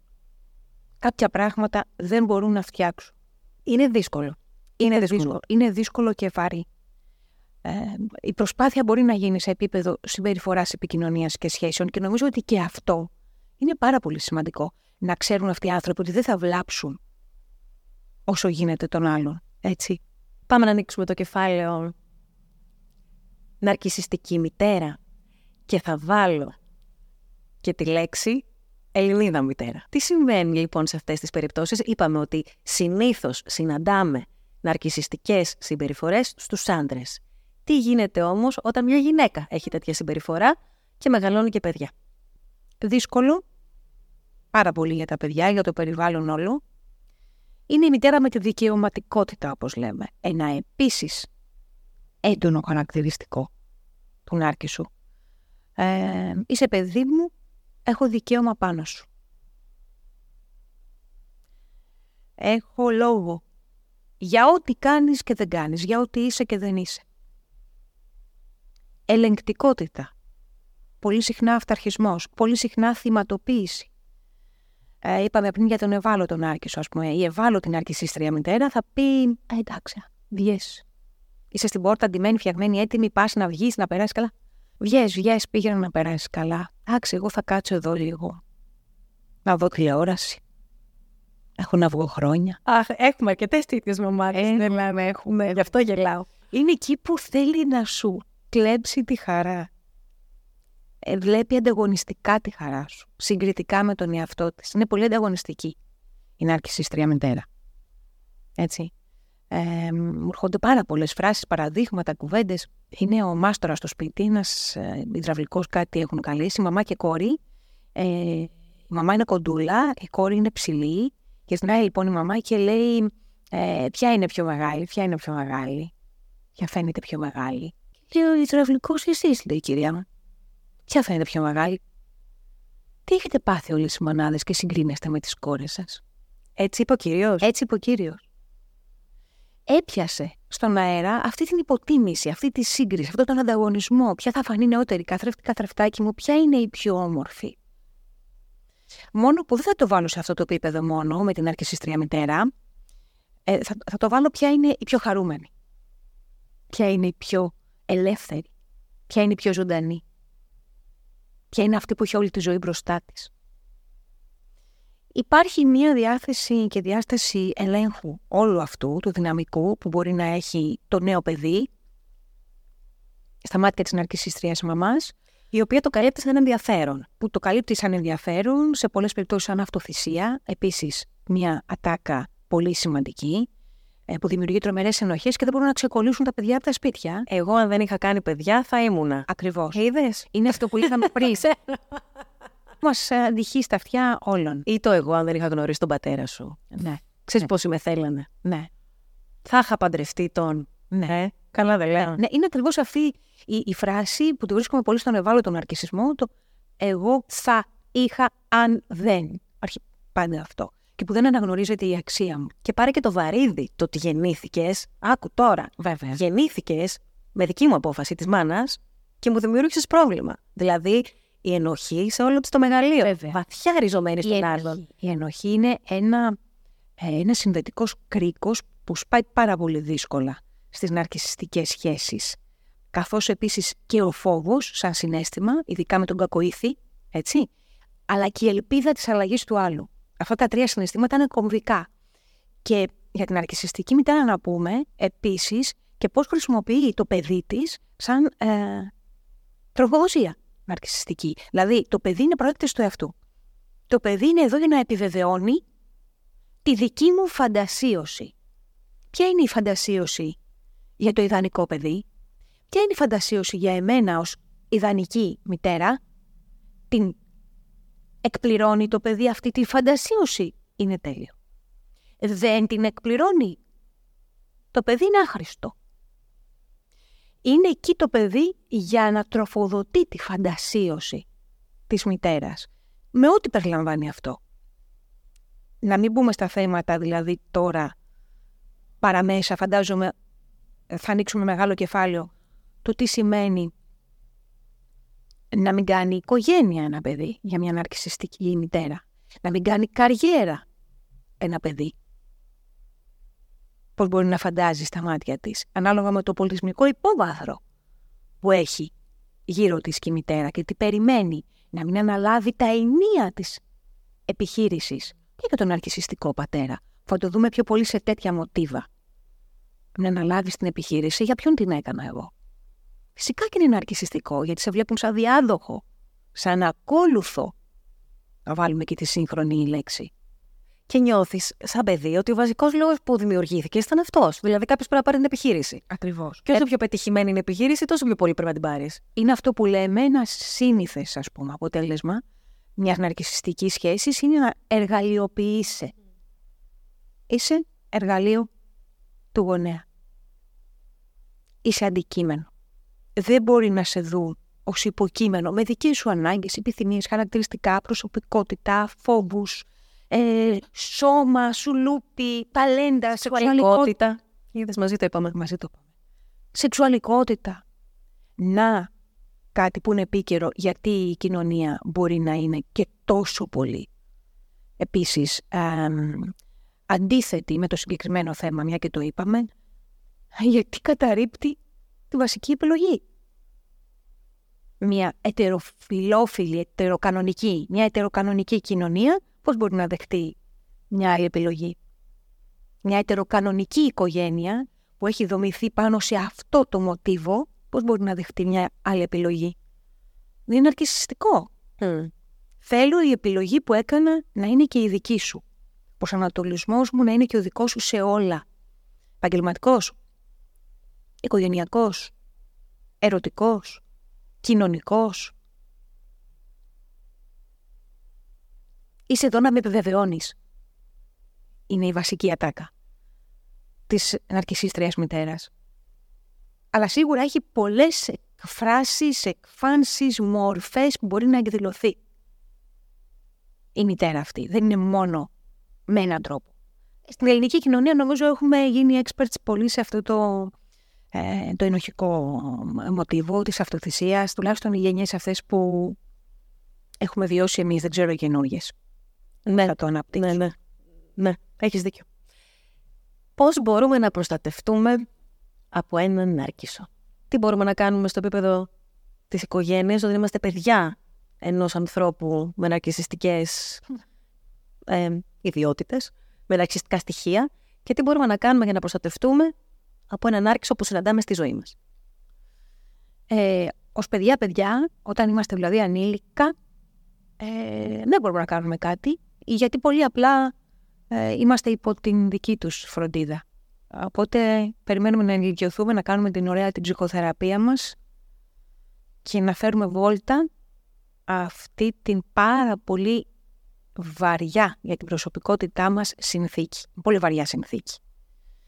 Δουλεύω με θεραπευόμενους, με θεραπευόμενες και πολλές φορές έχω δει στα μάτια τους το σοκ, την απόγνωση όταν αντιλαμβάνονται ότι οι γονείς τους και οι δύο ή ο ένας έχουν πολύ έντονο ναρκισισμό και τους μεγάλωσαν σαν τροφοδοτικές πηγές. Ναι, γιατί δεν το αντιλαμβάνονται όταν το βιώνουν. Όχι. Τη θεραπεία το συνειδητοποιούν. Βέβαια, βέβαια. Έρχεται κάποια στιγμή στη θεραπεία με πολλούς και διάφορους τρόπους. Τώρα στη ζωή, ως ενήλικες λοιπόν, ε, πώς μπορούμε να διαχειριστούμε τους ναρκισιστές της ζωής μας, καταρχάς εξαρτάται από το πλαίσιο, δηλαδή πού είναι αυτοί οι ναρκισιστές. Είναι το αφεντικό μας, είναι οι γονείς μας, είναι το παιδί μας, είναι η σύντροφος, ο σύντροφος, ο φίλος, ποιος είναι; Ε, καταρχάς, υπάρχει το κάθε πλαίσιο, έχει και τις δικές του ιδιαιτερότητες. Δεν θα μιλήσουμε για κάθε πλαίσιο ξεχωριστά, ίσως πάρει πολύ χρόνο. Μια γενική, πώς να την πούμε έτσι, οδηγία, κατεύθυνση, είναι μην μπαίνεις σε διαδικασία απόδειξης. Μην υπερασπίζεσαι τον εαυτό σου. Μην εξηγείς. Θα κάτσεις στον τοίχο να εξηγήσεις. Όχι, δεν θα κάτσεις. Άρα απομακρύνσου, πάρε απόσταση. Αν γίνεται να είμαστε και ρεαλίστριες, απομακρύνσου. Αν έχεις ένα δάνειο που τρέχει και σε κυνηγάει η εφορία και η τράπεζα και δεν μπορείς να βρεις αυτή τη στιγμή αλλού δουλειά, θα μείνεις στη δουλειά σου. Τι μπορείς να κάνεις εκεί, όρια, τυπικότητα, αποδείξεις, ανταλλάσσεις ένα email με τον τοξικό ναρκισιστή εργοδότη, απόδειξη. Σε email η συνομιλία μπορείς. Να προστατέψεις τον εαυτό σου δηλαδή με στοιχεία. Προστάτευσε τον εαυτό σου με στοιχεία, προστάτευσε τα προσωπικά σου δεδομένα επίσης. Προσπάθησε όσο μπορείς να μην παίρνεις αυτά που σου λέει προσωπικά. Δύσκολο, αλλά δεν αφορούν εσένα αυτά που λέει. Αφορούν εκείνον και το πώς αντιλαμβάνεται τον εαυτό του και τον κόσμο. Το ότι εσένα σου μιλάει σαν να είσαι ανεπαρκής, άχρηστη. Δεν σημαίνει ότι είσαι ανεπαρκής. Αυτό απεικονίζει το πώς εκείνος χρειάζεται να συνδιαλέγεται για να νιώθει ότι έχει τον έλεγχο. Άρα μην παίρνεις προσωπικά. Εάν μπορείς να απομακρυνθείς, ναι, φύγε τρέχοντας. Και μην κοιτάξεις πίσω. μην μπαίνεις σε διαδικασία εκδίκησης. Σημαντικό. Δεν θα κερδίσεις εύκολα με έναν άρχισο. Με τον κακοήθη ποτέ. Δεν μπορείς να συναγωνιστείς την κακοήθεια του κακοήθους νάρκησου. Μην μπαίνεις στο τρυπάκι αυτό του εγώ θα το κάνω καλύτερα από εσένα. Δεν μπορείς να το κάνεις καλύτερα. Το ξέρει από ενός έτους. Το έμαθες φέτος. Ποιος πιστεύεις ότι θα κερδίσει; Και θα κερδίσει σε τι; Και εδώ είναι μια ωραία φράση που μου αρέσει να λέω για τον αρκισμό ε, του Ηράκλειτου. Ήθος ανθρώπων δαίμων. Το ήθος είναι η τιμωρία του ανθρώπου. Δεν χρειάζεται να τιμωρήσεις εσύ τον άλλον. Μην μπαίνεις σε αυτοτιμωρία. Γιατί σε αυτοτιμωρία θα μπεις.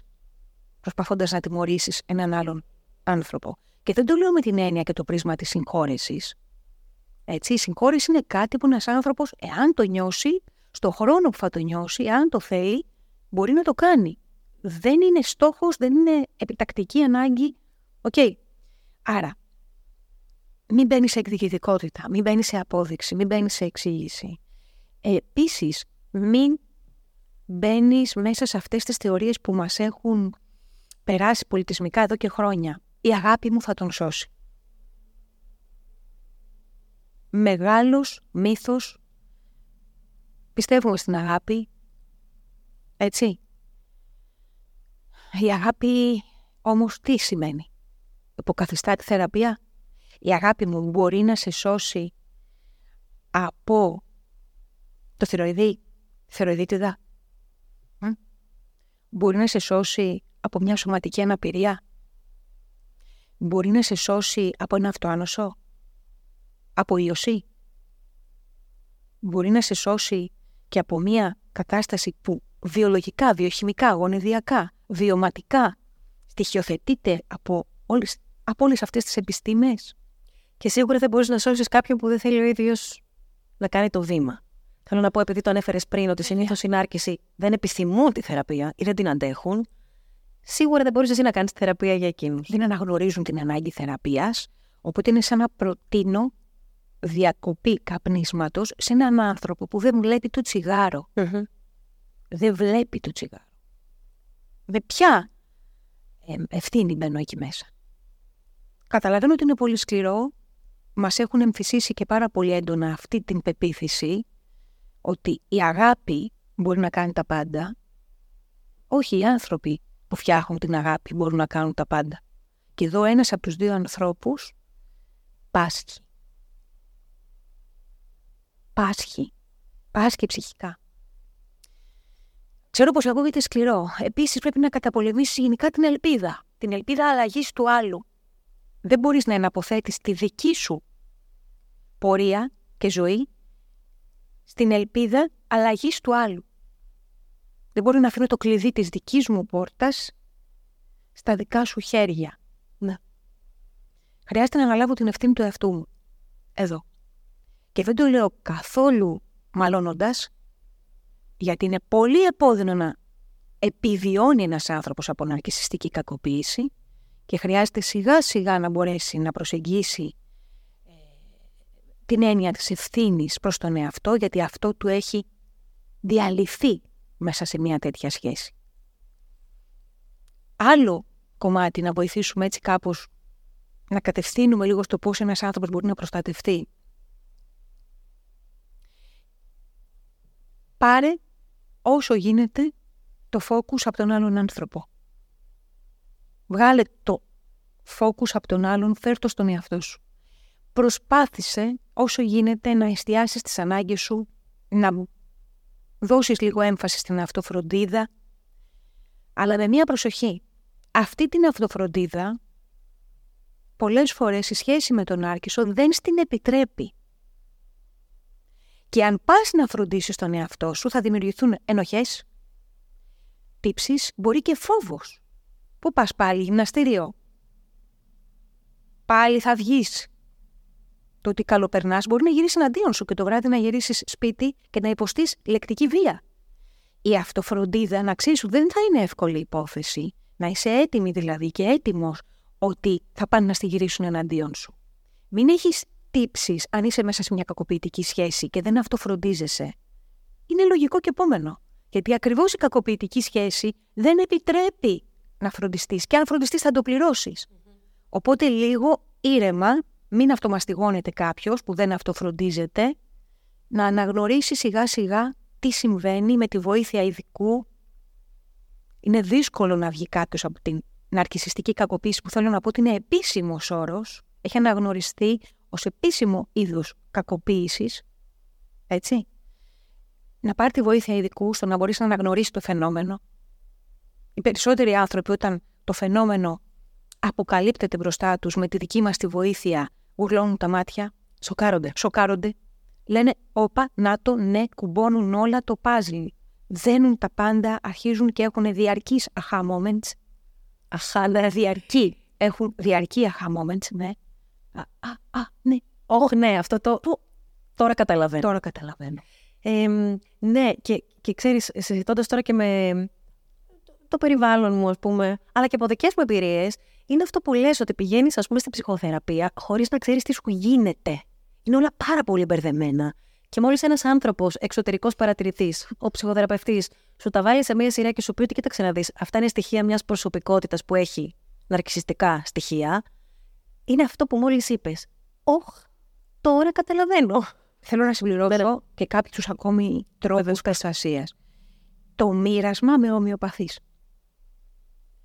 Ομάδες ανθρώπων με παρόμοιο βίωμα. Θα μου πεις, Δέσποινα, στην Ελλάδα αυτές τις ομάδες δεν τις έχουμε ακόμη αναπτύξει. Αυτό είμαστε εδώ να τις αναπτύξουμε, ίσως. Έξω αρχίζει και υπάρχει survivors. Επιζήσαντες θεωρούνται οι άνθρωποι.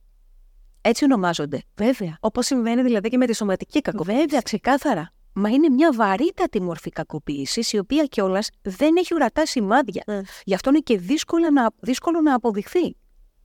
Έτσι. Ε, οπότε, δίκτυο. Έχεις ένα φίλο, μία φίλη με τον οποίο καταλάβατε ότι μοιράζεστε ένα κοινό βίωμα και μπορείτε να κάνετε το ένας στον άλλον ε, support, πώς να το πω, συμπαράσταση. Χρειάζεσαι ένα νόμο που να ξέρει το βίωμά σου. Και επίσης, πρόσεξε σε ποιον μιλάς γι' αυτό. Δεν μπορούν οι άνθρωποι, είμαστε ανεκπαίδευτοι. Αυτές τις κουβέντες τις κάνουμε για να εκπαιδευτούμε και να εκπαιδεύσουμε. Και εμείς εκπαιδευόμαστε διαρκώς. Εγώ προσωπικά εκπαιδεύομαι διαρκώς πάνω στο συγκεκριμένο αντικείμενο. Χρειάζεται εκπαίδευση. Πώς λοιπόν πας στη φίλη σου, στην κολλητή σου, δεν ξέρω, στο γείτονα και λες το και το και το και το. Και το. Είναι ενάρκησος. Νομίζω, το διάβασα, το ξέρω. Και θα σου πει, βρε παιδάκι μου, μήπως τον παρεξήγησε. Μήπως υπερβάλλεις λίγο. Καλό παιδί μου φαίνεται. Ναι, κυρία Μάρια, καλό παιδί σου φαίνεται γιατί είναι γείτονας και στο γείτονα θα δείξει καλό προφίλ. Βέβαια. Μέσα στο σπίτι, τι γίνεται. Οπότε πρόσεχε σε ποιον μιλάς. Μην περιμένεις οι άλλοι να αναγνωρίσουν ένα τόσο σύνθετο ψυχικό φαινόμενο και μια εμπειρία δική σου τόσο σύνθετη. Χρειάζεται γνώση. Γι' αυτό ο ειδικός είναι σημαντικό να έχει τη γνώση, να μπορεί να παρέχει στον άνθρωπο αυτή την πληροφορία. Εγώ πλέον το κάνω αρκετά πιο γρήγορα από ό,τι στο παρελθόν λέω την πληροφορία, μιλάω για την αρκιστική κακοποίηση, δίνω τα χαρακτηριστικά και να αναζητήσει και ενδιαφέροντα και πράγματα που λίγο θα ανακουφίζουν την ψυχούλα του. Ένας περίπατος, ένα κατοικίδιο, κάτι απλό, κάτι που να του δίνει λίγο χρόνο με τον εαυτό του. Λίγο χρόνο με τον εαυτό του να ανακουφίζει λίγο την ψυχή του από όλα αυτά τα συμπτώματα. Φροντίδα της υγείας, έχουμε φυσικά το σύνδρομο της ραγισμένης καρδιάς σαν επακόλουθο της ναρκισιστικής κακοποίησης, όπου και καρδιοαγγειακά φαίνεται να επιβαρύνει το άτομο και σε αυτοάνοσα. Δεν θα βάλω μέσα τα στοιχεία της κατάθλιψης, της αγχώδους διαταραχής, της σύγχυσης ταυτότητας. Ο άνθρωπος από μια τέτοια σχέση βγαίνει και δεν ξέρει ποιος είναι. Του έχουν πει τόσο πολύ ότι είναι κάτι άλλο, του έχουν φερθεί σαν να είναι κάτι άλλο. Πρόσεξε, είναι πολύ σημαντικό αυτό. Δηλαδή, μπορεί να σου πει, Καλά, είσαι η πιο όμορφη εδώ μέσα. Ε. Ο τρόπος που σου φέρεται, όμως, το βλέμμα δεν έχει καθόλου μέσα αυτό. Οπότε το άτομο από μια τέτοια σχέση βγαίνει με σύγχυση. Αποπροσανατολισμένο. Και αν δεις εδώ μπορούμε να πιάσουμε το νήμα για να δώσουμε και τη θετική διάσταση που θα μπορούσαμε να δώσουμε. Και η θετική διάσταση είναι ότι ναι, καθώς ερχόμαστε σε επαφή με το σκοτάδι και με αυτές τις πολύ βαριές σκιές, το λέω λίγο έτσι λογοτεχνικά, μου αρέσει η λογοτεχνία, καθώς ερχόμαστε σε επαφή με τις προβολές που κάνει πάνω μας ο άλλος άνθρωπος, με το τι καθρεφτίζει συνέχεια πάνω μας, γιατί η τροφή του είναι οι ανασφάλειες, οι δικές του και οι δικές μας. Έτσι, η ανασφάλεια είναι η τροφή. Θα το εξηγήσω. Το θετικό που μπορεί να προκύψει αν αντέξουμε και επιβιώσουμε, γιατί πρωτεύον είναι να επιβιώσεις. Στη συνέχεια να αναγνωρίσεις με βοήθεια τις περισσότερες φορές, να μπορέσεις να βγεις από αυτό και μετά να θεραπεύσεις. Έτσι. Ε, θα πω λοιπόν εδώ ότι είναι πολύ σημαντικό στη διάρκεια της θεραπείας να καταλάβουμε ότι ναι, μπορεί να υπάρξει μεταστροφή στο βίωμά σου. Θα φέρεις πάντα την... πώς να το πούμε, την εμπειρία. Θα φέρεις πάντα την εμπειρία, θα πεις «Επέζησα». Πέρασα από αυτό. Πέρασα από αυτό το τσουνάμι. Δεν πάβει να υπάρχει, υπάρχει στην ψυχή μου. Τι θα το κάνεις μετά λοιπόν αυτό.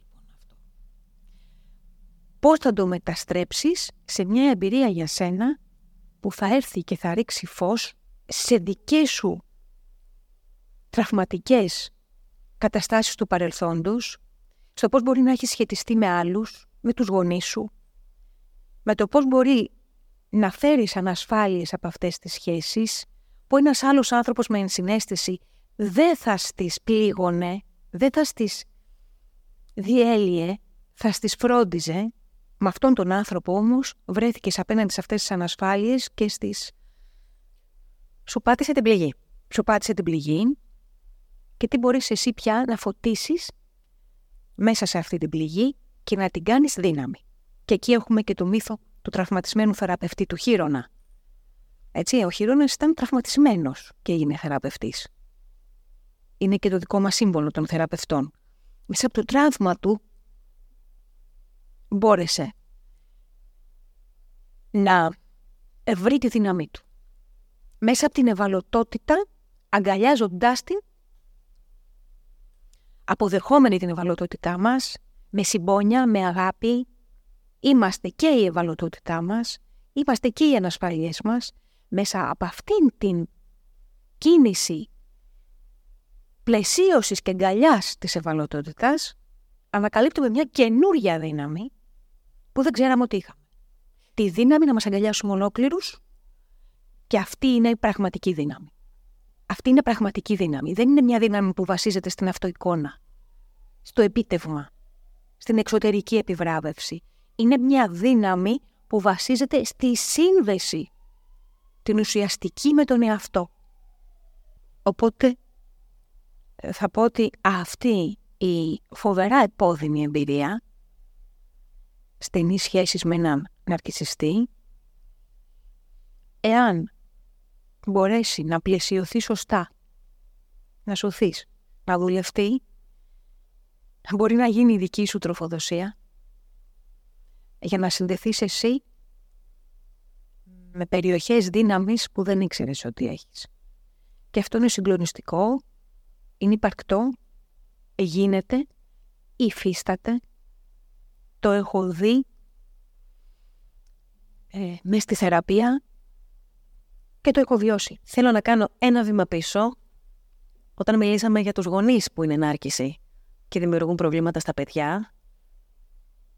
Αντιλαμβάνομαι από την κουβέντα μας ότι ο μόνος τρόπος κάπως να απαλλαγείς ή να μειώσεις το στρες που σου προκαλεί η συνδιαλλαγή μαζί τους είναι η απόσταση. Έτσι δεν είναι. Από αυτό που μας περιγράφεις δηλαδή τόση ώρα, γιατί είναι διαφορετικό να έχεις μια σχέση οικογενειακή και άλλο να έχεις μια σχέση ερωτική. Καταλαβαίνω λοιπόν ότι στο θέμα το οικογενειακό μόνο η απόσταση μπορεί να σε προστατέψει. Είναι ένα πολύ λεπτό θέμα, γιατί πράγματι ένα σύντροφο μπορούμε να τον χωρίσουμε. Με τους γονείς τι κάνουμε, και είναι κάτι που πάρα πολλοί άνθρωποι το ρωτάνε, και ειδικά τώρα που ήταν πρόσφατες οι γιορτές, ε, πάρα πολλοί άνθρωποι βρέθηκαν στη δύσκολη θέση του πώς θα τα φέρω βόλτα. Ναι, η απόσταση. Η απόσταση. Ε, και η απόσταση μπορεί να επιτευχθεί με πολλούς τρόπους. Θα το δεις μέσα στη θεραπεία σου. Κάθε ένας άνθρωπος θα το συζητήσει μέσα στη θεραπεία του τι είναι αυτό που μπορεί να αντέξει, τι είναι αυτό που θέλει και τι είναι αυτό που μπορεί τελικά να κανει Ε, η απόσταση μπορεί να επιτευχθεί και με τη φυσική απόσταση, αν κρίνει ένας άνθρωπος ότι αυτό θέλει, και με την απόσταση τη συναισθηματική, με το να μην μοιράζεσαι πια τις ευαίσθητες πληροφορίες της ζωής σου, τα προσωπικά σου δεδομένα, το που πήγες, τι έκανες, πώς πέρασες, με ποιον. Ε, είναι πολύ λυπηρό. Δεν είναι εύκολο με τους πιο κοντινούς ανθρώπους να πρέπει να λειτουργήσεις με τόσες πολλές προφυλάξεις, Ναι. αλλά είναι μονόδρομος. Είναι μονόδρομος. Προστάτευσε τις πληροφορίες της ζωής σου και τον ψυχισμό σου. Και με αυτές τις ε, ίσως κινήσεις, ίσως μπορέσεις να είσαι εσύ παρούσα ή παρόν, όταν εκείνοι μπορεί να έχουν ανάγκη αν το θελήσεις. Γιατί μπαίνει και αυτό το κομμάτι. Μα τώρα μεγαλώνουν οι γονείς, μα είναι μεγάλοι. Πώς να. Ίσως αν δεν πάρεις αυτά τα μέτρα, να μην μπορείς να είσαι κοντά τους και τη στιγμή της ανάγκης που εκεί ηθικά μπορεί να το θες και να το χρειάζεσαι. Οπότε φρόντισε και αυτό το κομμάτι ακόμη. Έτσι, στην ελληνική οικογένεια έχουμε την ανάγκη ακόμη να μπορούμε να είμαστε κοντά στους γονείς όταν μεγαλώνουν και χρειάζονται πράγματα. Έτσι. Ε, για να δουλέψουμε λίγο και το κομμάτι της συνοχής που δημιουργείται σε πολλούς ανθρώπους και σου λέει μα πώς να κλείσω την πόρτα; Θες με θόρυβο, θες χωρίς θόρυβο. Την πόρτα, κλείς την. Προστάτεψε τον εαυτό σου. Προστάτευσε τον εαυτό σου.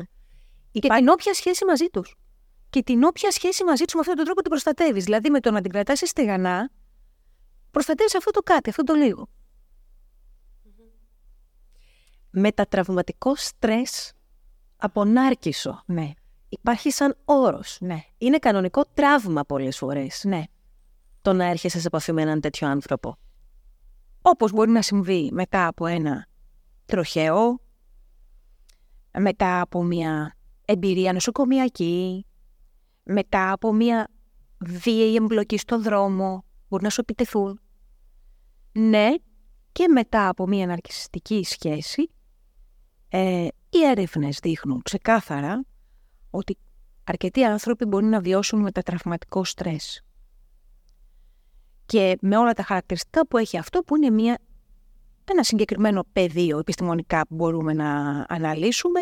Δύο-τρία πράγματα μόνο θα πω. Μετατραυματικό στρες σημαίνει ότι μπορεί ένας άνθρωπος να θέλει να απομονωθεί, μπορεί να αναβιώνει τη σχέση ξανά και ξανά σε όλες τις τραυματικές στιγμές και στιγμούλες της, λέξεις, φράσεις και εικόνες, να παίζουν σαν ταινία στο μυαλό του για πάρα πολύ καιρό, σχεδόν αιμονικά, μπορεί στην προσπάθειά του να κάνει μια καινούρια σχέση να παγώνει, να βλέπει εικόνες, να ακούει μια επιβλητική φράση ας πούμε στο μυαλό του, να παίζει αυτό, έτσι.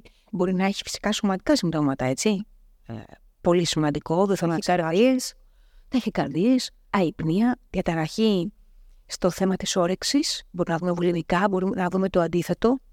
Είναι πολύ μεγάλο το impact, το αντίκτυπος που έχει η συγκεκριμένη μορφή σχέσης. Πολύ μεγάλη. Και νομίζω ότι αυτό που πρέπει να βγει από αυτή την κουβέντα είναι πρώτον οι άνθρωποι που έχουν βιώσει κάτι τέτοιο να μην το μειώνουν στο μυαλό τους, δηλαδή να μην λένε εντάξει δεν με χτύπησε, δεν με κακοποίησε σωματικά, είμαι οκ.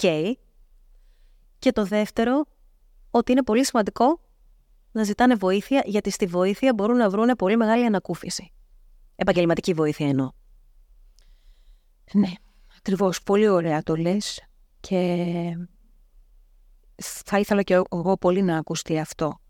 Ε, να μην το μειώνουμε στο μυαλό μας επειδή δεν υπάρχουν εμφανή σημάδια. Ε, να μην κάνουμε στον εαυτό μας αυτό που μας έχει κάνει ένας ναρκισιστής. Να μην μειώνουμε το βίωμά μας, την εμπειρία μας. Ε, ένας ναρκισιστής πολύ συχνά θα σου πει, ήσουν πάλι υπερβολική. Σε έπιασαν τα τρελά σου. Καλά, τώρα εντάξει. Σε ξέρουμε. Μην το κάνουμε κι εμείς τον εαυτό μας. Άκου το συνέστημά σου, εμπιστεύσου τι σου λένε τα ματάκια σου, τα αυτάκια σου, η ψυχή σου, το σώμα σου, το οποίο επίσης στην επαφή με τον άρκη σου μπορεί να έχει συμπτώματα.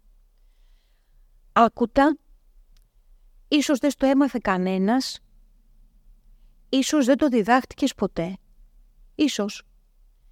Και ίσως να είναι δυστυχώς με αυτόν τον βαρύ και δυσάρεστο τρόπο η ευκαιρία να μάθεις να δίνεις σεβασμό και αξία σε αυτό που λένε τα ματάκια σου, τα αυτάκια σου, η καρδιά σου, το σώμα σου, η αίσθησή σου. Τι σημάδια σωματικά μπορεί να έχεις στην επαφή σου με έναν άρκισο, μιας και το ανέφερες; Καταρχάς, στην πρώτη επαφή μπορεί να έχεις σημάδια. Ανατριχίλα, ένα ρίγος. Να νιώσεις να σε Το έχουν πει πολύ αυτό, γι' αυτό το λέω, δεν το λέω τυχαία τη λέξη. Ε, μπορεί να αισθανθείς ε, ένα, παράξενο, ένα παράξενο ψύχος να σε διαπέρνει. Ένα αίσθημα φόβου, αδιόρατο. Μια ανησυχία, νευρικότητα. Ε, άγχος. Να βιώνεις άγχος. Τι θα μου πει, να το κάνω, μή, μήπως μου πει, ε, να δω το τηλέφωνο, μήπως μου στείλε μήνυμα. Αν δεν το δω, μήπως παρεξηγηθεί. Τι, θα του αρέσει, ε, θα της αρέσει; Άγχος. Πώς φαίνομαι, πώς θα με δει, πώς θα με δείξει, ε, πάλι θα πω πράγματα που έχουν να κάνουν με την όρεξη, με την, ε, με τη βολικότητα που είχα μάθει να έχω στη ζωή μου. Δηλαδή κοιμάμαι με τον ίδιο τρόπο, ξεκουράζομαι με τον ίδιο τρόπο, τρώγω με τον ίδιο τρόπο ή έχουν δημιουργηθεί συνθήκες που όλα αυτά κάπως απορριθμίζονται. Η απορρίθμισή μου κάτι δεν πάει καλά και το λέει το σώμα σου, αλλά ναι, ναι, ναι. κάπως δεν το βλέπεις εκεί ε, Θυμάμαι περίπτωση ατόμου το οποίο το αντιλήφθηκε σχετικά έγκαιρα ότι κάτι δεν πάει καλά. Όσους μήνες ήταν με τον συγκεκριμένο άνθρωπο, δεν είχε πάψει να έχει σωματικές ασθένειες. Ε, ε, μπορεί να ήταν μικρά πράγματα, έτσι. Μα μια ίωση, μα ένα στραμπούλιχμα, μα, μα... Απλά, συνέχεια, συνέχεια, συνέχεια. Ήταν άρρωστο. Και το συνειδητοποίησα μετά. Ναι καταλάβαινε, είχε μία καλή αίσθηση ότι κάτι, κάτι. Αλλά δεν μπορούσε να γίνει αυτό πιο συνειδητό. Εδώ έρχεται η θεραπεία και βάζει λόγια για σιγά σιγά στη σκέψη και στο συνέστημα. Βάζει το λόγο. Χρειαζόμαστε το λόγο. Πάντως το σώμα μιλάει. Το έχουμε πει, δέσποινα σε πάρα πολλές συζητήσεις και κουβέντες με ειδικούς. Το σώμα μιλάει, ενίοτε φωνάζει πρέπει να έχουμε το νου μας. Όχι μόνο για τους νάρκησου, ναι. συνολικά στη ζωή μας. Ναι, ναι. Ξέρεις, ε, μεγάλη και έτσι πολύ σπουδαίοι κλινικοί ψυχολόγοι που στην Αμερική κυρίως ασχολούνται με το συγκεκριμένο φαινόμενο δεκαετίες, ε, λένε, τώρα θα ακουστεί πολύ ακραίο, μην πας πιο κοντά στον άνθρωπο που θα σε σαγηνεύσει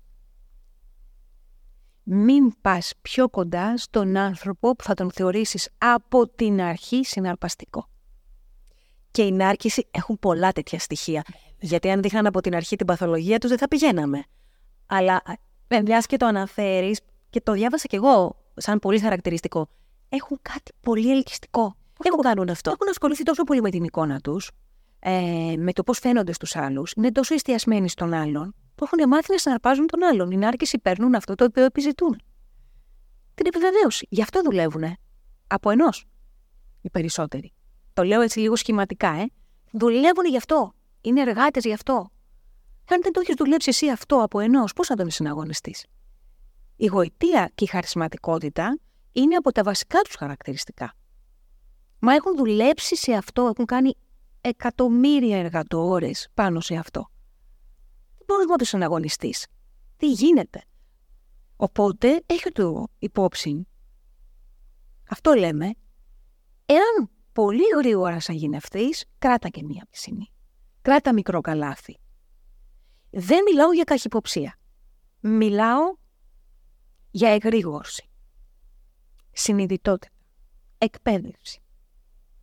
Και αν η εκπαίδευση μας οδηγεί στο να είμαστε πιο συνειδητοί στις επιλογές μας και πιο ολιστικοί στη ματιά μας, να βλέπουμε τον άλλον και με όλες, τους, με όλες του τις πλευρές, ναι, εκπαίδευση, λοιπόν.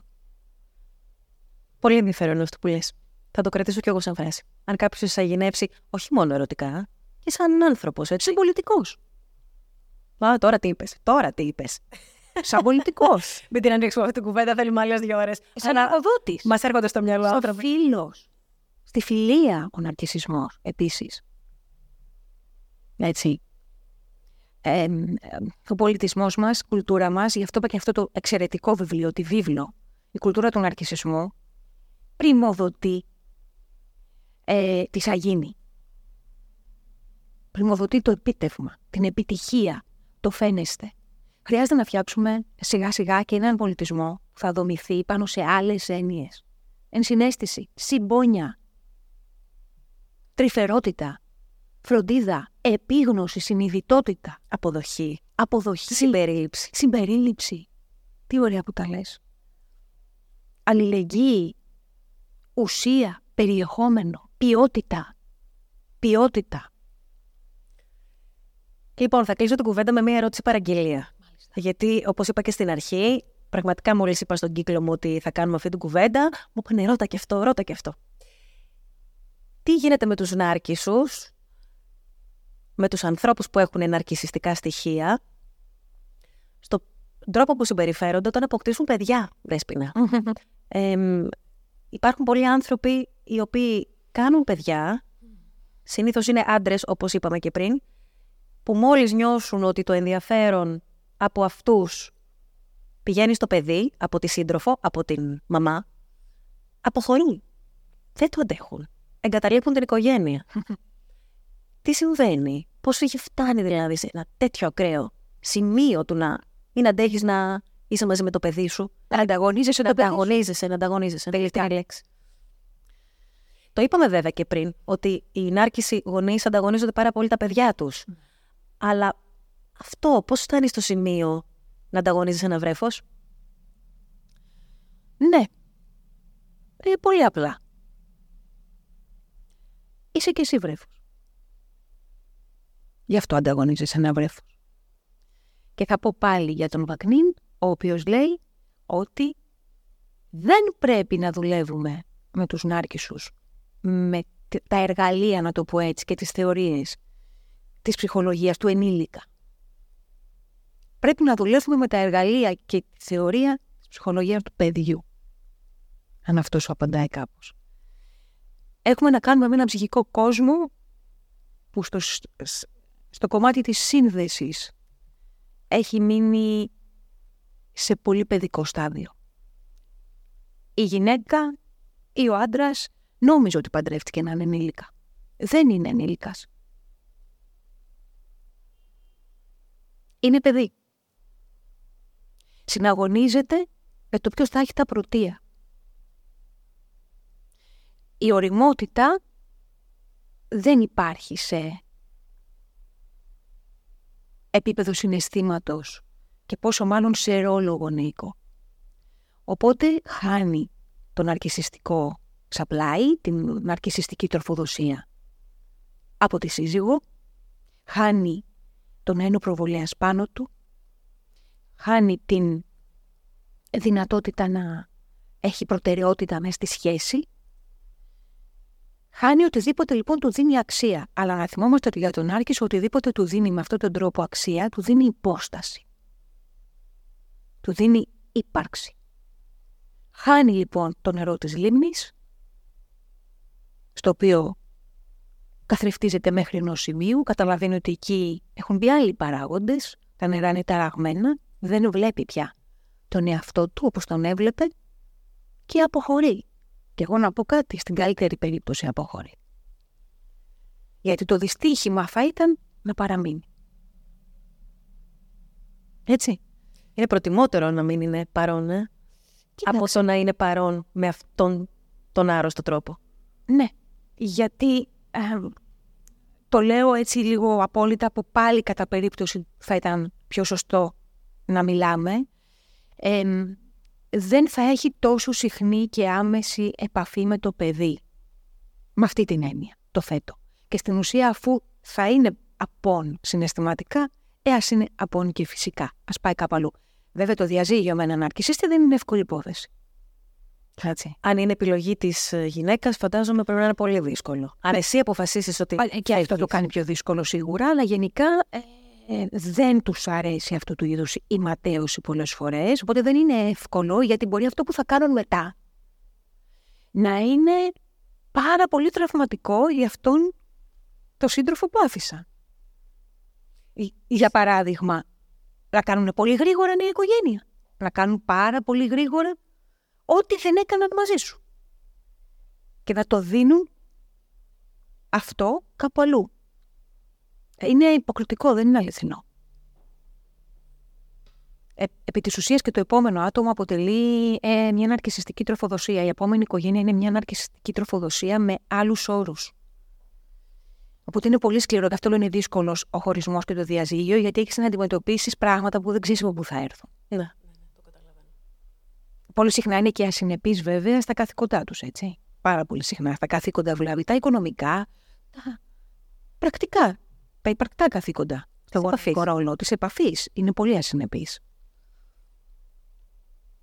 Οπότε φυσικά και ισχύει, φυσικά και γίνεται συχνά αυτό που λες να αποχωρεί ε, γονέας, ο Νάρκησος, όταν έρχεται ένα παιδί, το οποίο εκ των πραγμάτων θέλει όλη την προσοχή και τη φροντίδα πάνω του. Και αυτό είναι το φυσιολογικό. Είναι το επίκεντρο. Και είναι το φυσιολογικό. Έτσι ακριβώς. Αλλά θα πω εγώ και την φράση που έχω ακούσει από ανθρώπους μέσα στο γραφείο, να χωρίζουν μετά από πάρα πολλά χρόνια και να έχει αποκαλυφθεί πια ο ναρκισισμός του της συντρόφου και να λένε Τελικά εγώ κατάλαβα ότι μέσα στο σπίτι δεν μεγάλωσα τα δύο παιδιά που έκανα, αλλά μεγάλωνα τρία. Και νομίζω ότι είναι πάρα πολύ βαρύ ένας άνθρωπος να νομίζει ότι έχει σύντροφο για πολλά χρόνια και στην ουσία απλά να μεγάλωνε ένα ακόμη παιδί το οποίο δεν μεγάλωσε. Θέσπρα, θέλω να σε ευχαριστήσω πάρα πολύ για αυτή την εκτενή συζήτηση ήθελα όσο γινόταν να πάμε πιο βαθιά σε αυτό το κομμάτι, στο κομμάτι του ναρκισισμού. Νομίζω ότι από την κουβέντα βγήκαν αρκετά ενδιαφέροντα πράγματα και είμαι σίγουρη, σίγουρη και αν το καταφέρουμε αυτό θα είμαι πολύ χαρούμενη ότι ο κόσμος μας βλέπει και μας παρακολουθεί θα μπει στη διαδικασία να σκεφτεί ότι κάποια πράγματα που ίσως ζει δεν είναι φυσιολογικά και ίσως πρέπει να τα ψάξει λίγο περισσότερο. Και θα ήθελα πάρα πολύ αυτό κάπως να βοηθήσει τους ανθρώπους που μας βλέπουν και που μας ακούν. Να είναι μια αφορμή για παραπάνω δική τους προσωπική εξατομικευμένη έρευνα και θεραπεία. Συμφωνώ απόλυτα, με καλύπτει απόλυτα και εμένα αυτό που λες και εγώ σε ευχαριστώ πολύ. Ήταν και για μένα μια ευκαιρία να τα βάλω όλα αυτά σε μία συζήτηση, γιατί δεν είναι πάρα πολύ εύκολο, όπως είδες και εσύ, το θέμα είναι πραγματικά πάρα πολύ μεγάλο και σύνθετο και με τον κίνδυνο πολλές φορές να μπαίνουμε σε μια γενίκευση αναγκαστικά για να δώσουμε την πληροφορία.